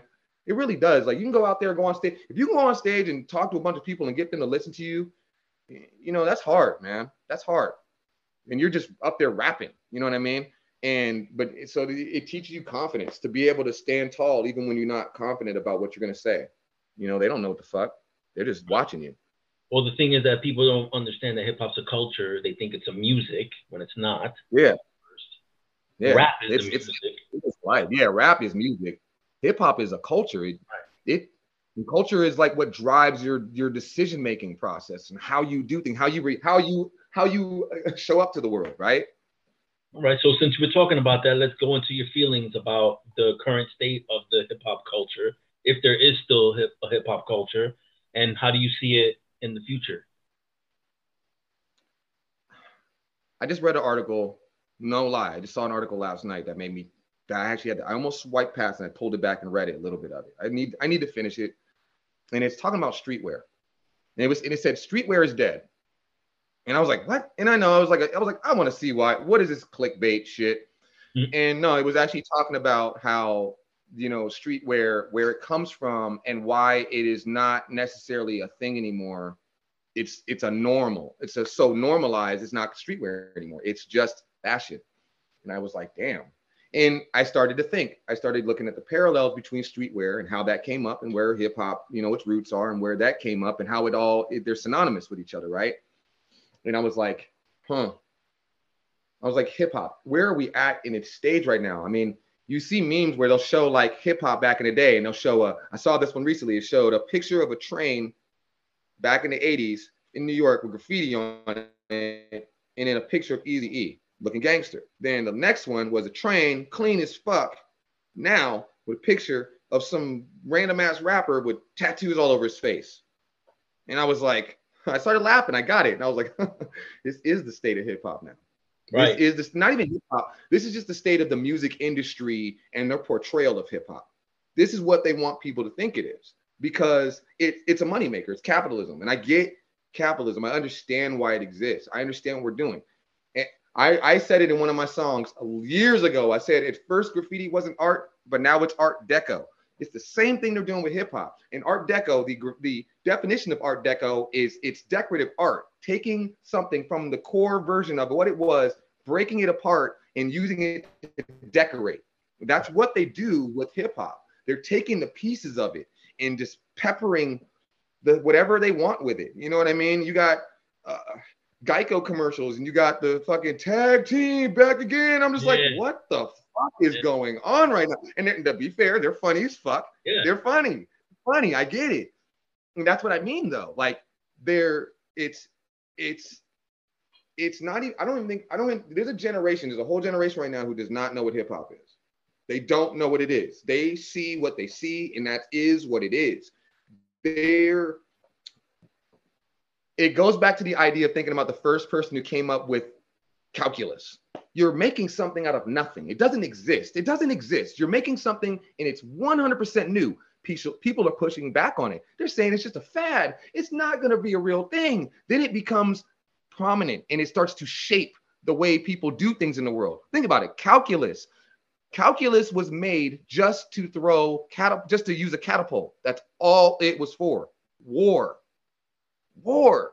And now we use it to build buildings, to decide, to understand how the orbits of planets move, and all these different things. It started off as something that somebody was just creating to show a different way of doing things, and people hated on it. Hip hop is the same thing. It's a it's an element that people were hating on, and they were like, "Nah, it's not real. It's just a fad. It's just black people talking." And then everybody's doing it now. Now it's a cool thing. So now, but then at some point, it becomes so watered down, you don't even know what the hell you're looking at anymore. It's diluted, and you'll get random moments moments where it's there. And that's just like foam because it's there for a moment and then it just dissipates away because of the state of how we look at things. We have so much music and so much technology and so much of it everywhere. Matter of fact, oh my God, Ice T actually said this in a movie, Johnny Mnemonic.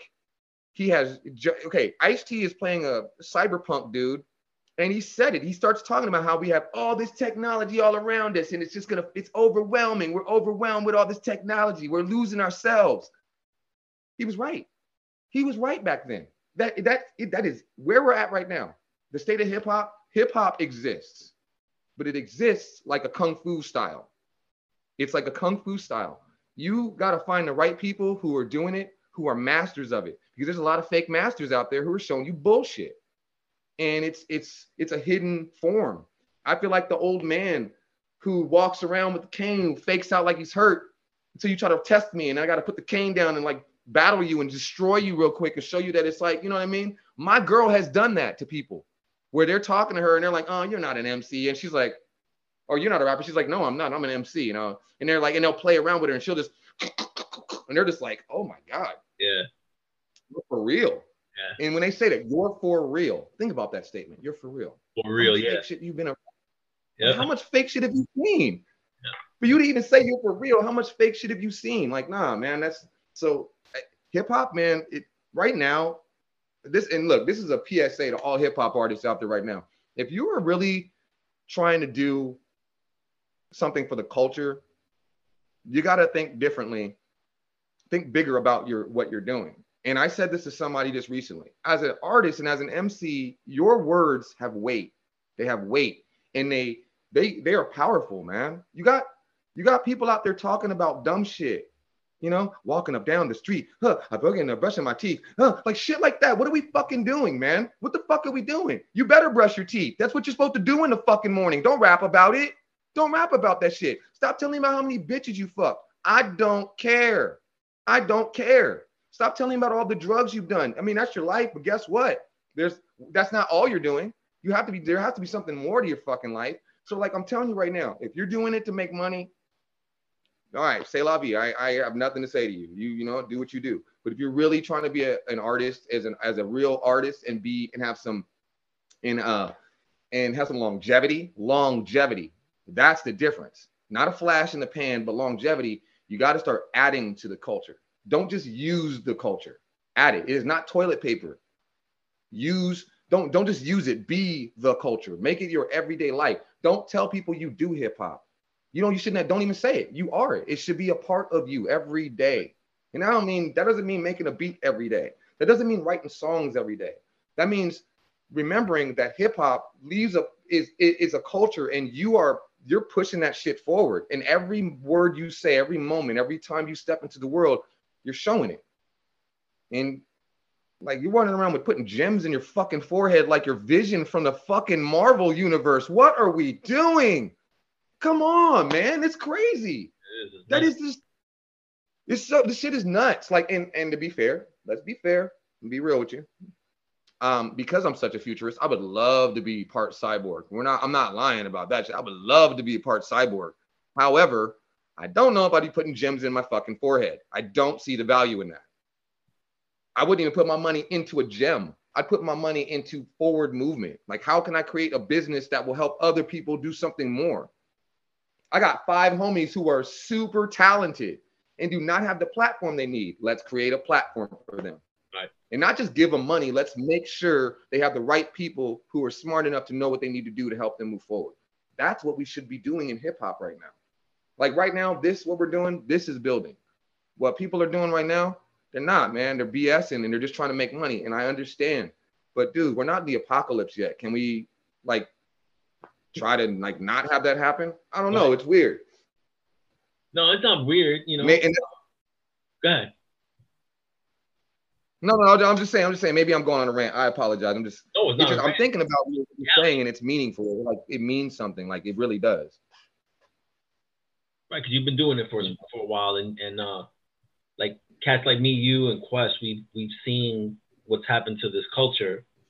Um, and as much as we want to do something about it, we can't because it's only three of us. And you know, and if you think about it, I mean, uh, you know, I want to say like when I started writing for Insomniac, I, I was watching the underground scene start to make a splash, like start to to get noticed a lot more, you know.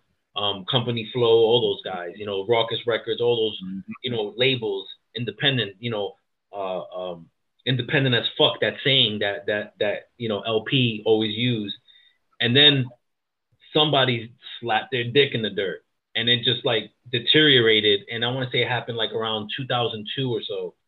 Um, that's not I agree. that's not something that happens spontaneous. That's planned. You know, Oh yeah, like like like so. Why, why why do you think that happened? Like what what do you think the plan was? Honestly, I think it's And who and who is Um, doing it? you know, I, there's an article they were talking about Nipsey Hussle and stuff, and they were talking about how the you know the FBI was doing all these different things, and you know, and and I'm not one to be a conspiracy theorist, right? But when you look back in history, right? Let's just look, let's use history, like like let's sorry, let's like I was just like I'm wearing this shirt, right? Says you know Black history is American history, right? Let's just talk about that for a quick second. The Black Panther movement and Malcolm X and all these and MLK and all these different people, right? They were on the FBI watched them, you know, and they were afraid. They actually had a they actually had a write up about um about you know about MLK and Malcolm X. They were afraid of the type of movement they would create and change in their you know the hierarchy and their structure. They didn't like that because they were afraid of what they could do. That kind of movement. And remember, that's I remember that's pre. There's no no social media. There's none of that shit. This is this is fucking grassroots word of mouth. You're fucking putting your feet to the fucking pavement and you're going out there and talking to people.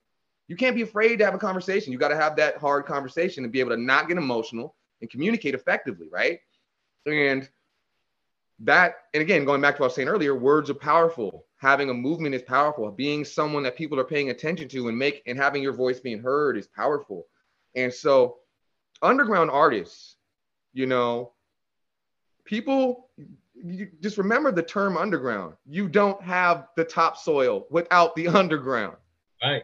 You know what I mean? Yeah, yeah, You have to have the underground. The shit has to come from somewhere. That's the foundations. Everybody started in the underground. I don't care how big they are.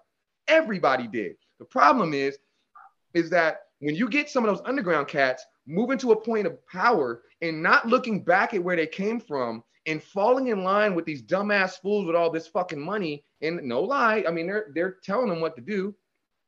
Like, hold on a second. They're telling them what to do. They're saying, you know, this is how you need to do it. This is how you need to do it. Um, like, what do you say to that? How do you argue? How do you argue when you got people who are rich and famous, got all this money, and they're telling you to uh to stay to, to how to how to change the game, and you're really not changing the game. You're cutting people out. You're cutting people out, and then they, you know, and you're doing these little micro platforms to act like you're trying to do something more, and it's it's crazy. So I think I honestly think it was planned, but I think it was planned.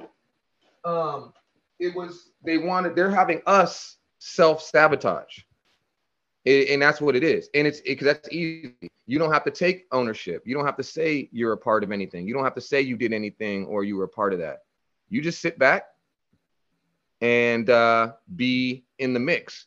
And I so I when I look at that, I'm looking at it like this. I think that um, artists who had the power, who had control, did not keep control. I think what they did is they gave the, the power up. And in hindsight, they're like, fuck, fuck, fuck, I need to get my shit back. Like, I don't know if you know this, but you, you probably do, but there's like only like 10 or 12 major artists that own their music.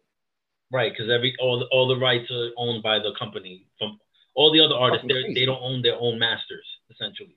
Yeah, that's fucking crazy. How you not own your masters? That is that's crazy. Give me give me one second. I'm gonna Go, go ahead, brother. Go go. apologize.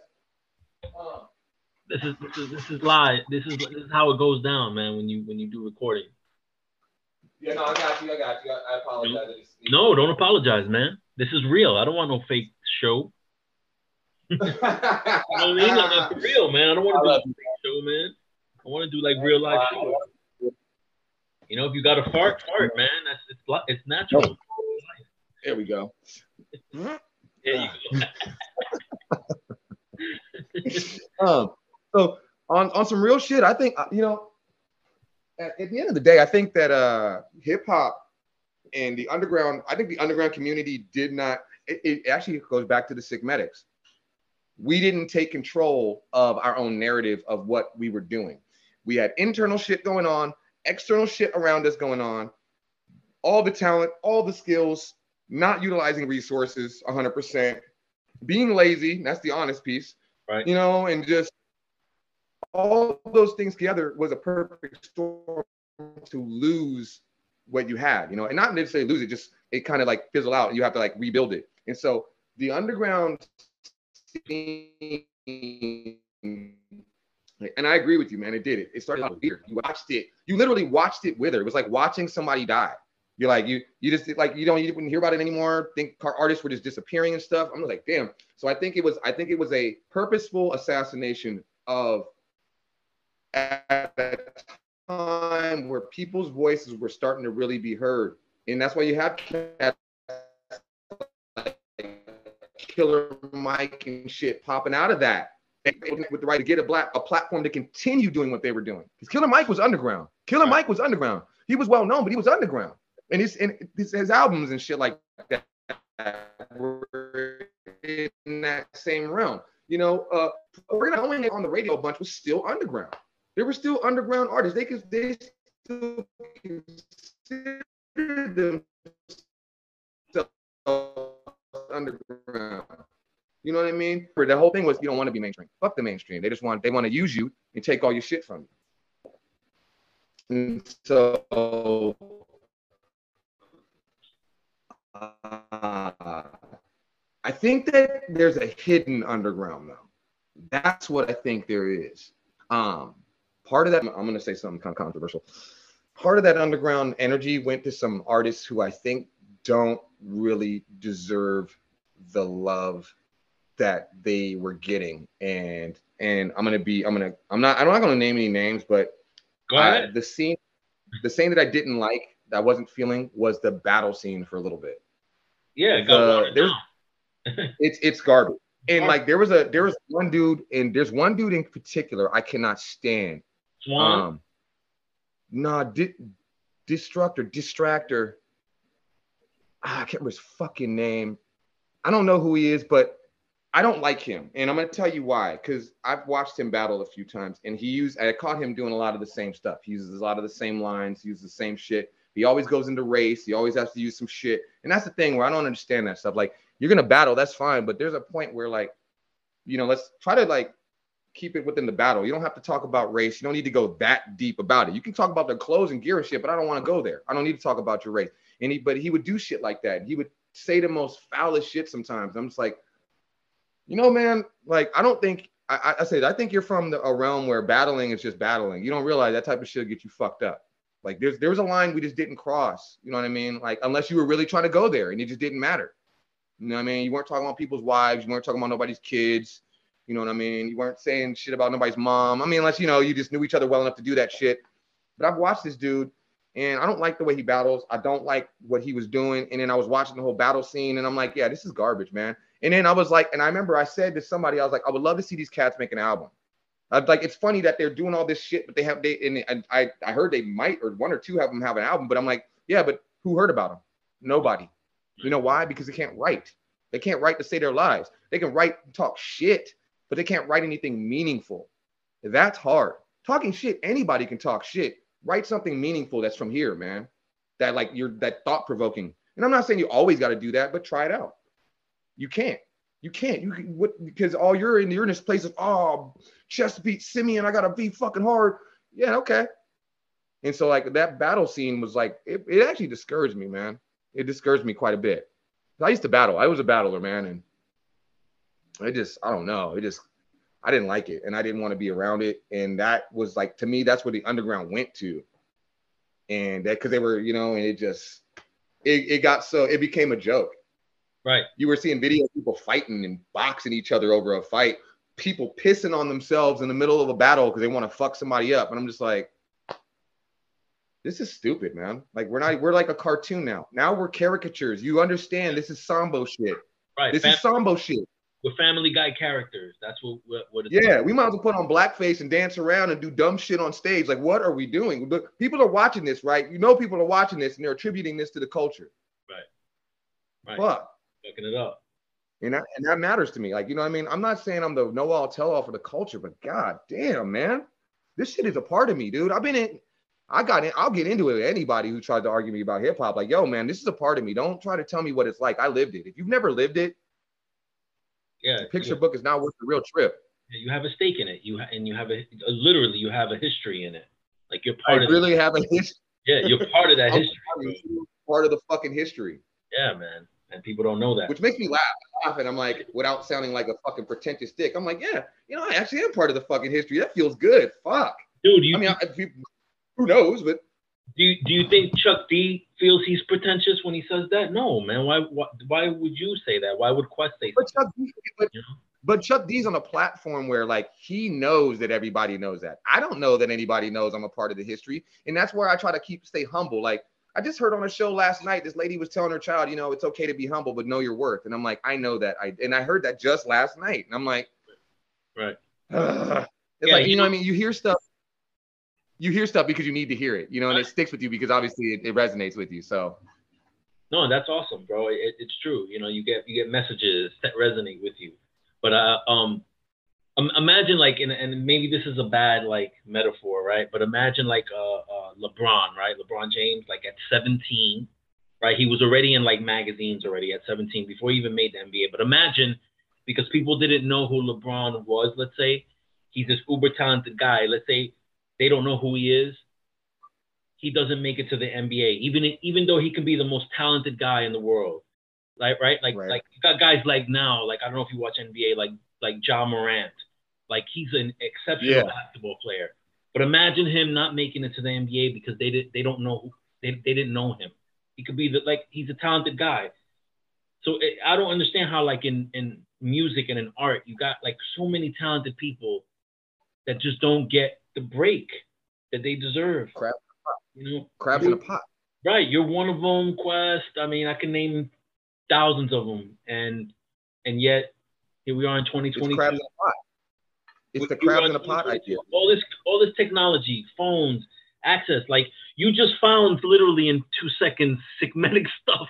Like in two different. Like. I was like, holy shit, I've been looking for this for years. yeah, Bandcamp, and and you found it on a defunct MySpace page, but yet your stuff not playing in people's radios right now, uh, and Qwest stuff Right. is being played on, on people's radios. They're not using it for commercials and stuff like that. You know what I mean? right. And that's what bothers me. Like that. That's my rant. Like that's what bothers me. You know, I try to do the the journalist thing to help bring you guys up, and I felt like it, it did nothing. I mean, maybe some people, you know, found who you are through what I did, but not enough. You know what I mean? But anyway, I will say you did help the game though. You helped us a lot, man. Like, uh, I actually had a couple people call out Insomniac magazine for my album. They were like, "Oh, Really? yo, dude, I caught your album from Insomniac magazine. I read the re- review, and they were like, like people would email me because I left my email on my album. Like, you know, so they like I wanted them to know you can reach out to the real fucking artist. I'm not like some motherfuckers hidden up in some glass house, like like for real. And they would they email me a couple times. They're like, "Yo, I read the article on this, and this album is dope." I was like, "Good shit. Where where'd you find it? Oh, Insomniac magazine. Good shit. Okay, Cool. okay. I'm glad. All right. So that I have some sort of a relief because I never knew what happened after I did the review and after I put it out there. Like I never got any sort of feedback, so I don't know if it even helped at all. But just, And I apologize if I didn't give you that feedback. I should have. Let me tell you No. something. You that's not your job. No, I want you to know. I want you to know this. I want you to know this. I need you to know this. This is something like, and again, this is me talking about stuff that I just don't talk about with anyone. And I'm telling you and the world this shit. now that I think about it, um, and the world. Yep. in the world, uh, you, my man, I I want you to know. Um, I don't. I have a trust. I have trust issues, and you know that's life. I don't trust too many people with something I care about this close. You know what I mean? Like again, like that hip hop to me is like my child. It's like a piece of me. You know what I mean? And to entrust someone with your shit and to just let them go to town with it, it's hard for me to do. Like I, I you know me. I've got like I have what five albums that I never put out, just sitting around. And they're dope. They're super dope. They're actually relevant now, just sitting around. And you know why? Because I'm all, oh, I don't know. Uh, I'm being weird about it. And you know, and the fact that I gave you, you don't call me no more. And I did it on a because you you said something to me, and I and I want you to know I remember this statement you made. You said to me, we were talking about it, and I said to you exactly this. I said, look, I was like, I don't know about this album, man. I was like, I'm just putting it together. I'm working on this other thing, but I just did this and da da da da da. And you were like, dude, just give it to me. Let me listen to it. Let me do a review on it just let just let me do a review. You kept you were like you were basically trying to convince me that it's okay to let it go. And I remember I was like, I don't know. You're like, look, look, and you said this. You were like, look, did you make that album just for you to listen to? And I was like, no. And you were like, then let me hear it, give it to me so I can expose it to the world, man. They need to, you said they need to hear it. And I went, fine. And I remember I sent it to you because I was unsure about it. I was I was like, ah and then you did the review and I read the review because I didn't I, I didn't want to read the review. I was like, he's gonna be shit. This album is gonna be oh my god. You know what I mean? I'm hating on my own shit. That's how I do everything I make. I hate on it. And I get done performing and I'm like, that was a shit ass show. Bro, artists are you know what I mean? I start going in my head about it. Yeah. Yeah. I think I'm bad though, man. I'm self-destructive. Dog, I'll be making a beat halfway through, be like, fuck this beat. I'm about to turn it off. Dude, my girl was like, no, no, no, no, no, don't. she's all just come back to it. And I'm yeah. like, I saved it, came back to it later. And I was like, oh yeah, I know what to do now. And she's right. So I'm I'm I'm impulsive to that point. I'll just, just I'll just nuke and pave everything. Oh, really? Two months of shit gone. But you you forced me to like just let the shit go. And then your review, man, like you said, I'll remember this from your review. You said the one thing I enjoy, I quote, the one thing eh, the one endearing thing about this album that I truly enjoy is the brevity. You said that in your review. You said the brevity. You said I was cleaning my house, listening to the album, and I didn't realize how many times I had heard it because the way it flows. And I was like, and when I read that, I was like, you brought something to me. You you gave me closure. It was like what I did worked because that was the idea was to make the album feel like a loop right. where you just it felt so good you didn't even know how many times you heard it right. and it worked it worked. And you and I, and I didn't tell you that. You you you caught that on your own. When i read that i was like it it, it you reinforced for me that i was doing the right thing and that i i actually am i'm i know what i'm doing. It's purposeful. I'm like a sniper now. I'm not just shooting a shotgun into space and hoping i hit something. I'm actually sniping at certain aspects of the music that I want to do. Right. And so that that one review, man, that I got from you specifically helped me continue moving forward. I need you to know that. I'm very critical about everything I do, man. And I'll just and I and that album, because of that review and because the way it sounds, I go back and I listen to it now and it doesn't sound like me. It sounds like I'm not listening to me and it feels good. And like I'm telling you, man, you uh, that I, I thank you for that, man. Thank you. Oh man, my pleasure, dude. I'm glad. I'm glad I put I mean, a big word. I, I, hope I understood what what I was writing when I wrote brevity. You know, no, you, no, it was perfect. No, because the album it's not super long. It's like a, it's like you know, it, it's there and it's like and then it's gone, but then it's back again. You don't even really know it's gone. Like you're like, because you and I asked you, I asked you about it later. You're like, yeah, I didn't even realize I heard the song three times, and I was like, yeah, I was like, yeah. Well, I mean, I knew I, I, knew I had heard it multiple times, but it was always. But you like, did. It was, I was always anticipating the next song and the next song and the next song, and then it, I had it on repeat, so it started all over again. And I didn't want to. Tr- I didn't want to hit the you know the off button because I still had stuff to do. And I'm like, what am I going to listen to? I might as well just keep listening to this. It's dope. I mean, it's, it's making things flow for me. So it just kept going and going and going. And that's like to me, like like how like how people listen to like Illmatic, you know, over mm-hmm. and over again, or yeah. Extinction Agenda over and over yeah, again. Yeah, man. I can play that album. There's very very few albums you can just play all the way. Like Redman, Dare Iz a Darkside. I can yeah. play that album all the way through, yeah. and it's dope. Like, yeah. In beginning to end. And I'm not saying every song is like, nah, but I mean, like it it flows well, it feels good, but it, it, it, but it goes good. And so like I I laugh at that. I go, okay, uh, nice, you know, and that's what I, I, get. Okay, so this new album I'm working on right now, that's kind of what I want to do. I like I want to continue. Like I said, I want to grab the the energy and relaxed energy I had from Planet Earth, where I feel like I'm being a little more universal. It's not so cerebral that I'm breaking your brain to like understand everything I'm saying. Like my homeboy listened to one of the songs, helped me with the videos, and he said a couple of the songs I had to look up what you were saying, and I was like, really? He goes, yeah. He goes, but then when I looked it up, I, I, it blew my mind because of you have like double and triple entendres in there, and I was like, oh yeah. I was like, I hide shit. I was like, dude, my album is a comic book. My songs are comic books. They're just pages, and there's Easter eggs hidden throughout them all. I make references to Star Wars and Star Trek and G.I. Joe and Mask and fucking being humanoids and shit that you like, you like, you know what I mean? Like, I'm a fucking nerd. like, one of my choruses is nerd, sneakerhead, all of the above. Grew up on classic anime, hip hop, it showed me love. A graph artist, comic book historian, looking through stained glass is just an abstract distortion. oh, oh, Qwest is gonna love that. Qwest is gonna love that, bro. I already told him. I said, "Hey, Qwest, I need you to say abstract distortion for me so I can throw you on the song." Is did he do it? I'm telling you, Easter, Easter eggs galore. But did he do it? I'm like, I'm, I, I want. Huh? No, I don't know. I, I, asked him. He hasn't sent it to me yet. Okay, okay. Uh, he said he said he doesn't have anything to record on. So I told him, hey, get it done because I want to. I have to put you on this chorus because you're on my chorus for the song. But that's what I'm saying. Like my, I'm a fucking. I, I, my shit is full of Easter eggs. I want you to have fun when you listen to my album. I want you to listen to my album like what for shit. You're like, ooh, ooh, ooh that's so and so in the background. Even my videos. Little little trick about my videos. If you guys ever see my videos when they do come out, keep an eye on what's going on in the background because there's something I do in my videos that I, I have never seen anyone else do. And I'm gonna give my and I'm gonna put it out there now. So if somebody sees somebody doing it, they're like, oh, that's a cute thing. Yep.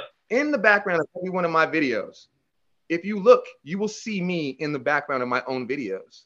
The reason why, if you look really close, every video is happening at the same time. Oh, every video album is happening at the same time. So I might be walking by another part of the other video. So it's, it's and you just happen to see the multiverse thing. Yeah, it's a multiverse. Again, my shit is a multiverse, man. I want you to see it. And it's like that's that's not me, that's another version of me. And I might even stop and break the fourth wall and kind of be like, what the okay. And again, I wear a mask. I don't you don't see my mouth moving. I wear a mask all the time uh, for my new shit because I finally get to like right now, y'all get to see what I look like. I'm not right. the most pretty motherfucker. People said I could look like a model, but freaking model. I already told you that. I'm all oily and the lights wrong. Like I wish I had one of those ring lights because then it'd make it look all soft and like right, real right, perfect. but um, uh, uh, I, I, I wear a mask so you can't see my face. Matter of fact, here's uh, the mask.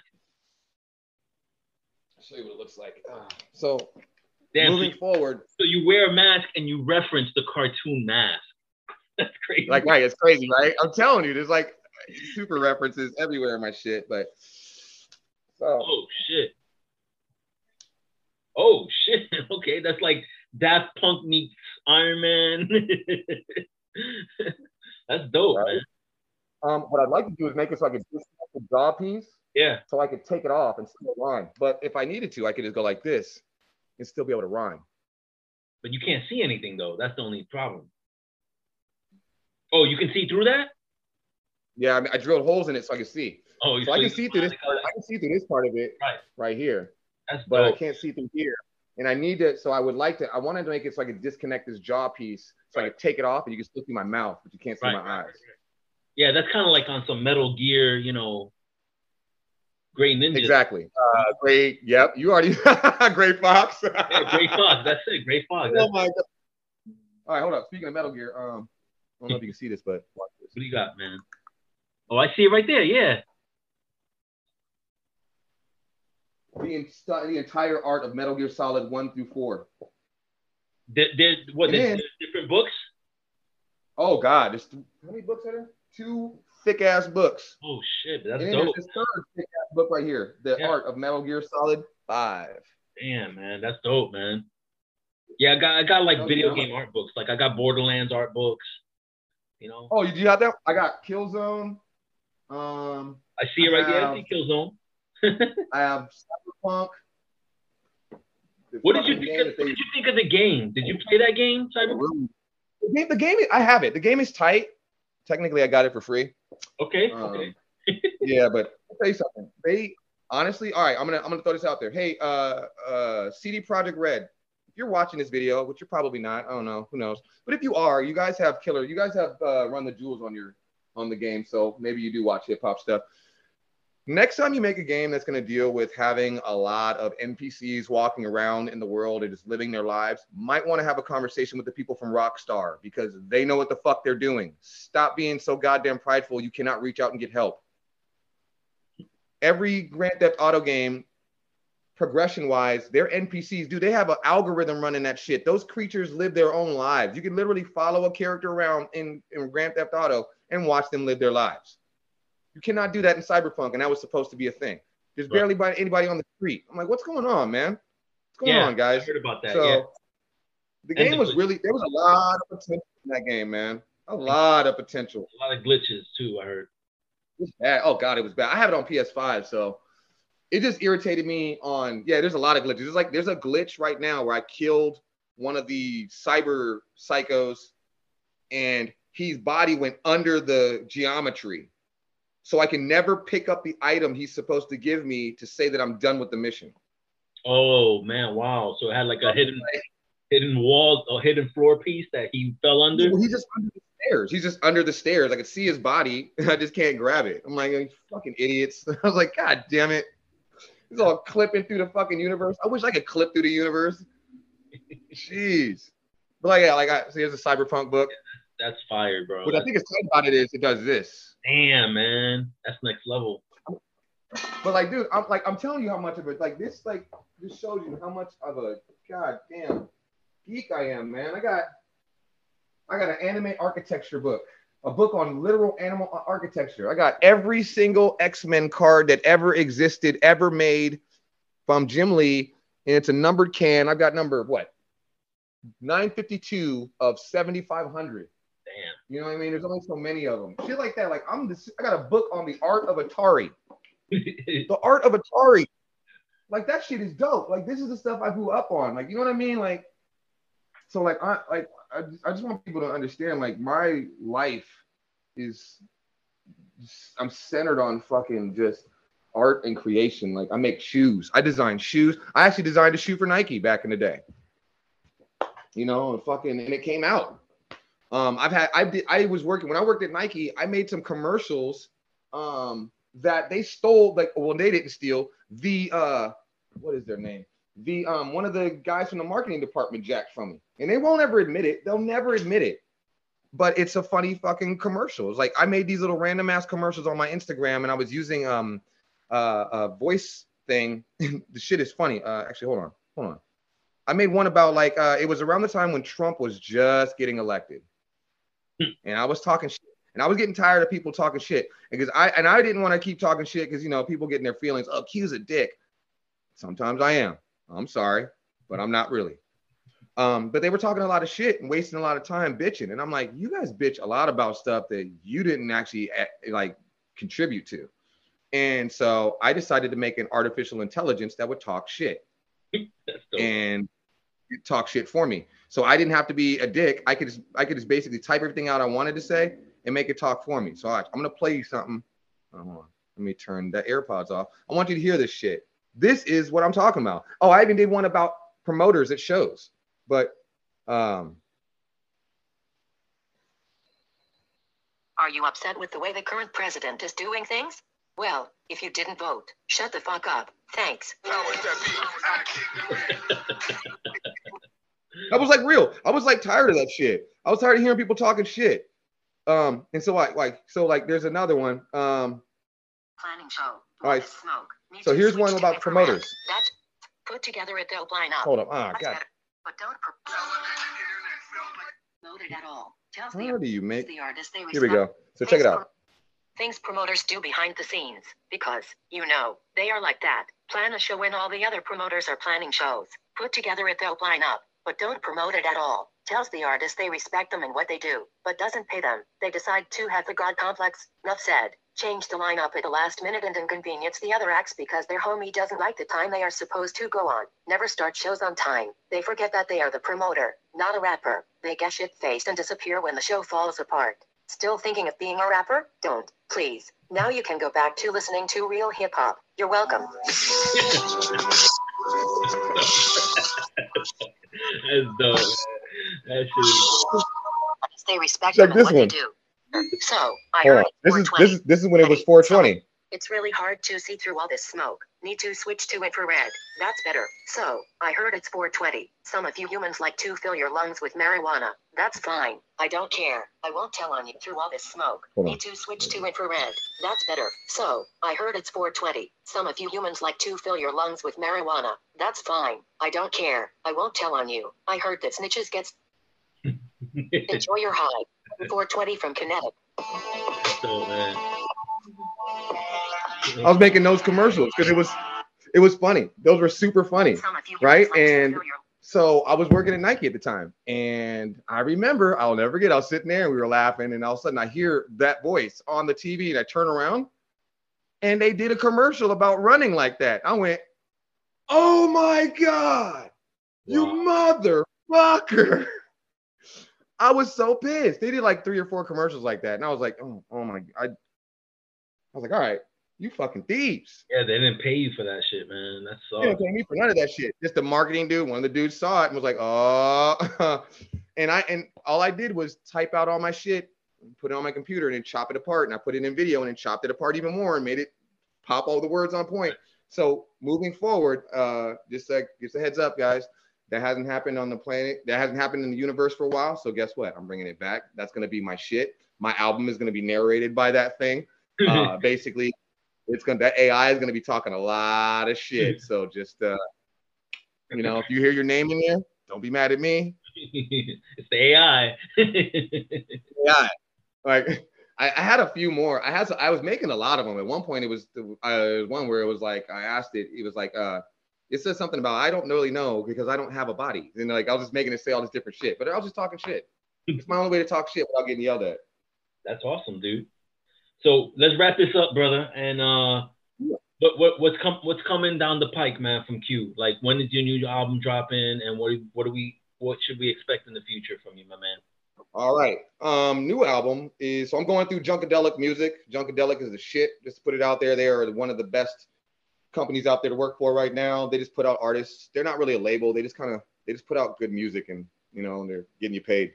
Um, so I got a new album. I, I got a whole new multiverse starting. So new album is called Amazing. Um, and it's a play on Spider-Man comics. Uh, so the first album that's going to be coming out from Junkadelic is called Amazing Kiew Nikon. That should be coming out. I want to say in the next couple of months. I want to say like give it like two or three months. I only say that just to be safe because I'm finishing up a couple of things and I got to send it off to them. Uh, it will be on the Wax blockchain, just so you guys know. So you're able to pick that. There'll be basically each song will be an NFT. And if you collect the song, yeah, if you collect the songs though, um, you get uh, something special from it all. I don't know. And just to show you something real quick, I'm gonna give you a little sneak peek of something. This is my first NFT that they're making for me. Well, I made it, but you know, I, I have obviously it's my art. But um, this is one of this is my NFT. Uh, it'll be out soon. Oh, that's the mask, dude. Hold on now. Yeah, that's dope, dude. And it'll be accompanied with the music, with with the song or something. Yeah, it'll be accompanied with one of the beats from. Uh, it says they're doing a special connection with this group called Underground. Um, they're basically a cryptocurrency company of doing some sort, and they're uh, putting connecting music with that and creating NFTs. And so my whole album will be on the Wax blockchain. Each song will be an NFT. If you collect them all, you get special shit. Um, I'll be making some special items and uh, merch and things like that. So, um, and so like again, first album we called Amazing Kiew Nikon. The second one will probably be called Friendly Neighborhood Kiew Nikon. The next one after that, um, I think it's called Superior. And then the last one out of that little connection of them will be called uh, 2099. Um, I might do one hidden one called Ultimate just to be funny. dope, dope, Uh, man. I'm a Spider-Man, yeah. bro. That's my dude. I didn't know how much I like Spider-Man, but I do. I, uh, to be honest, my favorite. So my favorite art, uh, my favorite character out of the universe. Okay, I have a few, but there's three specifically. I love Spider-Man to death because he's just a normal dude, man. Like he's not trying to be a superhero. He's just doing the right thing because it's the right thing to do. And his powers aren't like OP. He just, you know, he's he still doesn't even know how far to go. Right. Logan. Wolverine is like one of my I love him to death because his story. Like if you think about his life, it's tragic, man. He sees everybody he loves die. He's been with everyone he knows has ever died. He can never really die. Like, fuck, man, that's tragic, right? And you can never get tattooed. You can't. There's certain things you just can't do. And then there's one guy, and I honestly would like to. I honestly would like to change his race and play him if I could. I would love to play this character because I used to be an actor, by the way, too. But I would love to play. His name is Jamie Madrox, also known as Multiple Man, and his ability is you any physical contact against him, and they can make duplicates. And anytime those duplicates make duplicates, they can continue on and they can live their lives. But he can absorb them at any time, and if he absorbs them, everything they've ever learned in their lifetime, he gets it instantly, like he learned it. Wow. And I thought that was a dope skill. I was like, damn, you can basically send her off and learn like 20 different things and just absorb all of them at once. You've learned all that shit. Right. And those features are dope. And so uh so yeah, that's gonna be that's the next one that's coming up. And then uh I'm working on a uh I'm working on a short film right now. Um and I'm working uh, so I'm working on a TV show that's gonna be coming out soon through a network called Second Team Entertainment. Uh it's gonna be a it's it's basically Mystery Science Theater 3000 meets Planet Earth. So it's gonna be me talking a lot of shit, making jokes, teaching you about animals, and uh, I think that'll be funny. It'll be pretty fucking funny. Um, I'll be I'll be your I'll be your own personal David Attenborough from the streets. Okay. Uh, and then um, yeah, Attenborough. Black David. Welcome to planet Earth, where people run around afraid to wear masks during the pandemic because of their civil liberties. um, but uh, and and that's uh, that's pretty much it. Oh, oh, I got I, there's a there, and that's I've got one other thing I'm working on right now. Um, I just put together. I don't know if you know this, but I, I think you do know. I just put together a vodka uh, label for a company. I think you had mentioned it to me, but I don't know what it was. So they're called the company's called Vanport 1948, and uh, it has to do with the uh, history of the African American community over here in the Northwest. For those you don't know, um, it used to be illegal to be black in Portland, Oregon. You could not live in Portland; it was illegal. Oh wow, I, I You couldn't never, have a home. Yeah, you couldn't be married to anyone black. It was literally illegal. Just so you know, in America, Oregon was the last state to abolish slavery damn man. the last state. And so the state was a so Oregon was originally built to be like a safe haven for white people. They don't really know. A lot of people don't like that, but it's true. It's fucking true. Um, you look at all the pictures of Portland; it's mostly white people. There's very, very, very rare black, black people, and uh, they made a place called Vanport. And if you think about Vancouver and Portland, that is Vanport. Um, that's where they pushed all the black folks who were working on the, you know, working on the um, trains, on the rails, Right. on the railroads, and docks and they did some black folks. So then that place got flooded, and they had to move all the black folks, all the American African American community had to move somewhere. So they redlined. I don't know if you guys know what redlining is. Look it up.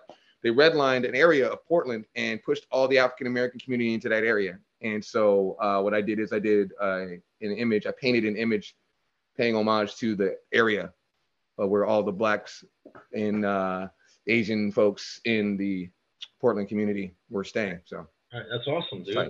Bringing light to it. Well. I mean, shit, history history class did a poor job. I knew nothing about that. yeah, man, it's a it's a oh, that's dope, man. I'm gonna have to get a bottle of that. I'll send no, I'll send you one. I'll send you one. Just send me uh just after everything's said and done, send me an address. I got you. yeah, I got man. you. I, I, yeah, this this is uh, this was important. I guess it was this was pretty important. I guess there was 406 publications about this shit. I didn't know. So it went worldwide. I was like, okay.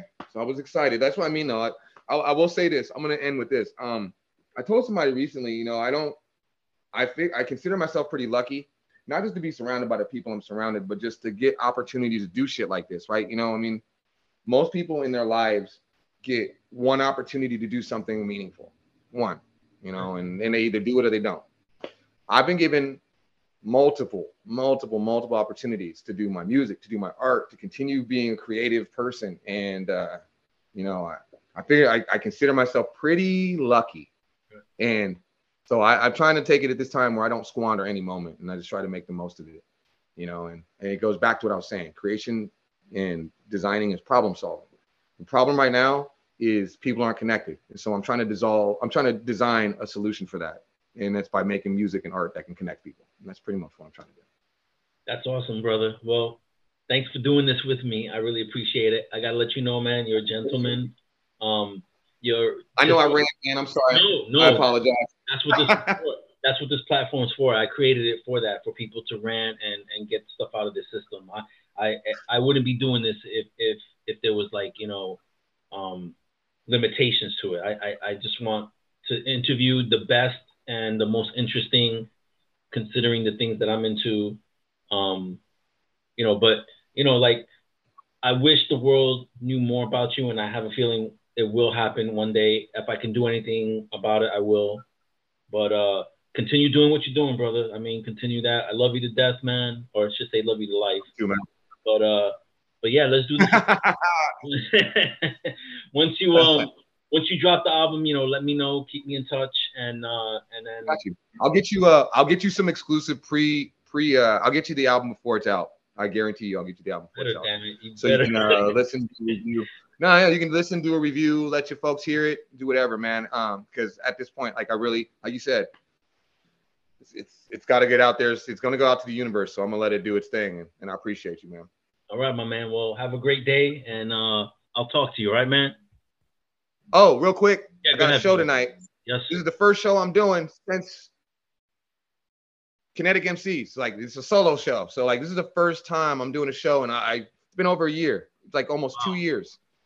And actually longer than that. Damn. It's like mm, a pretty long time. So um I'm pretty nervous right now. So Oh, you're good. You're good. put that energy out, folks. Put that energy out there. I got you. Channel the energy here right now. Take it with you.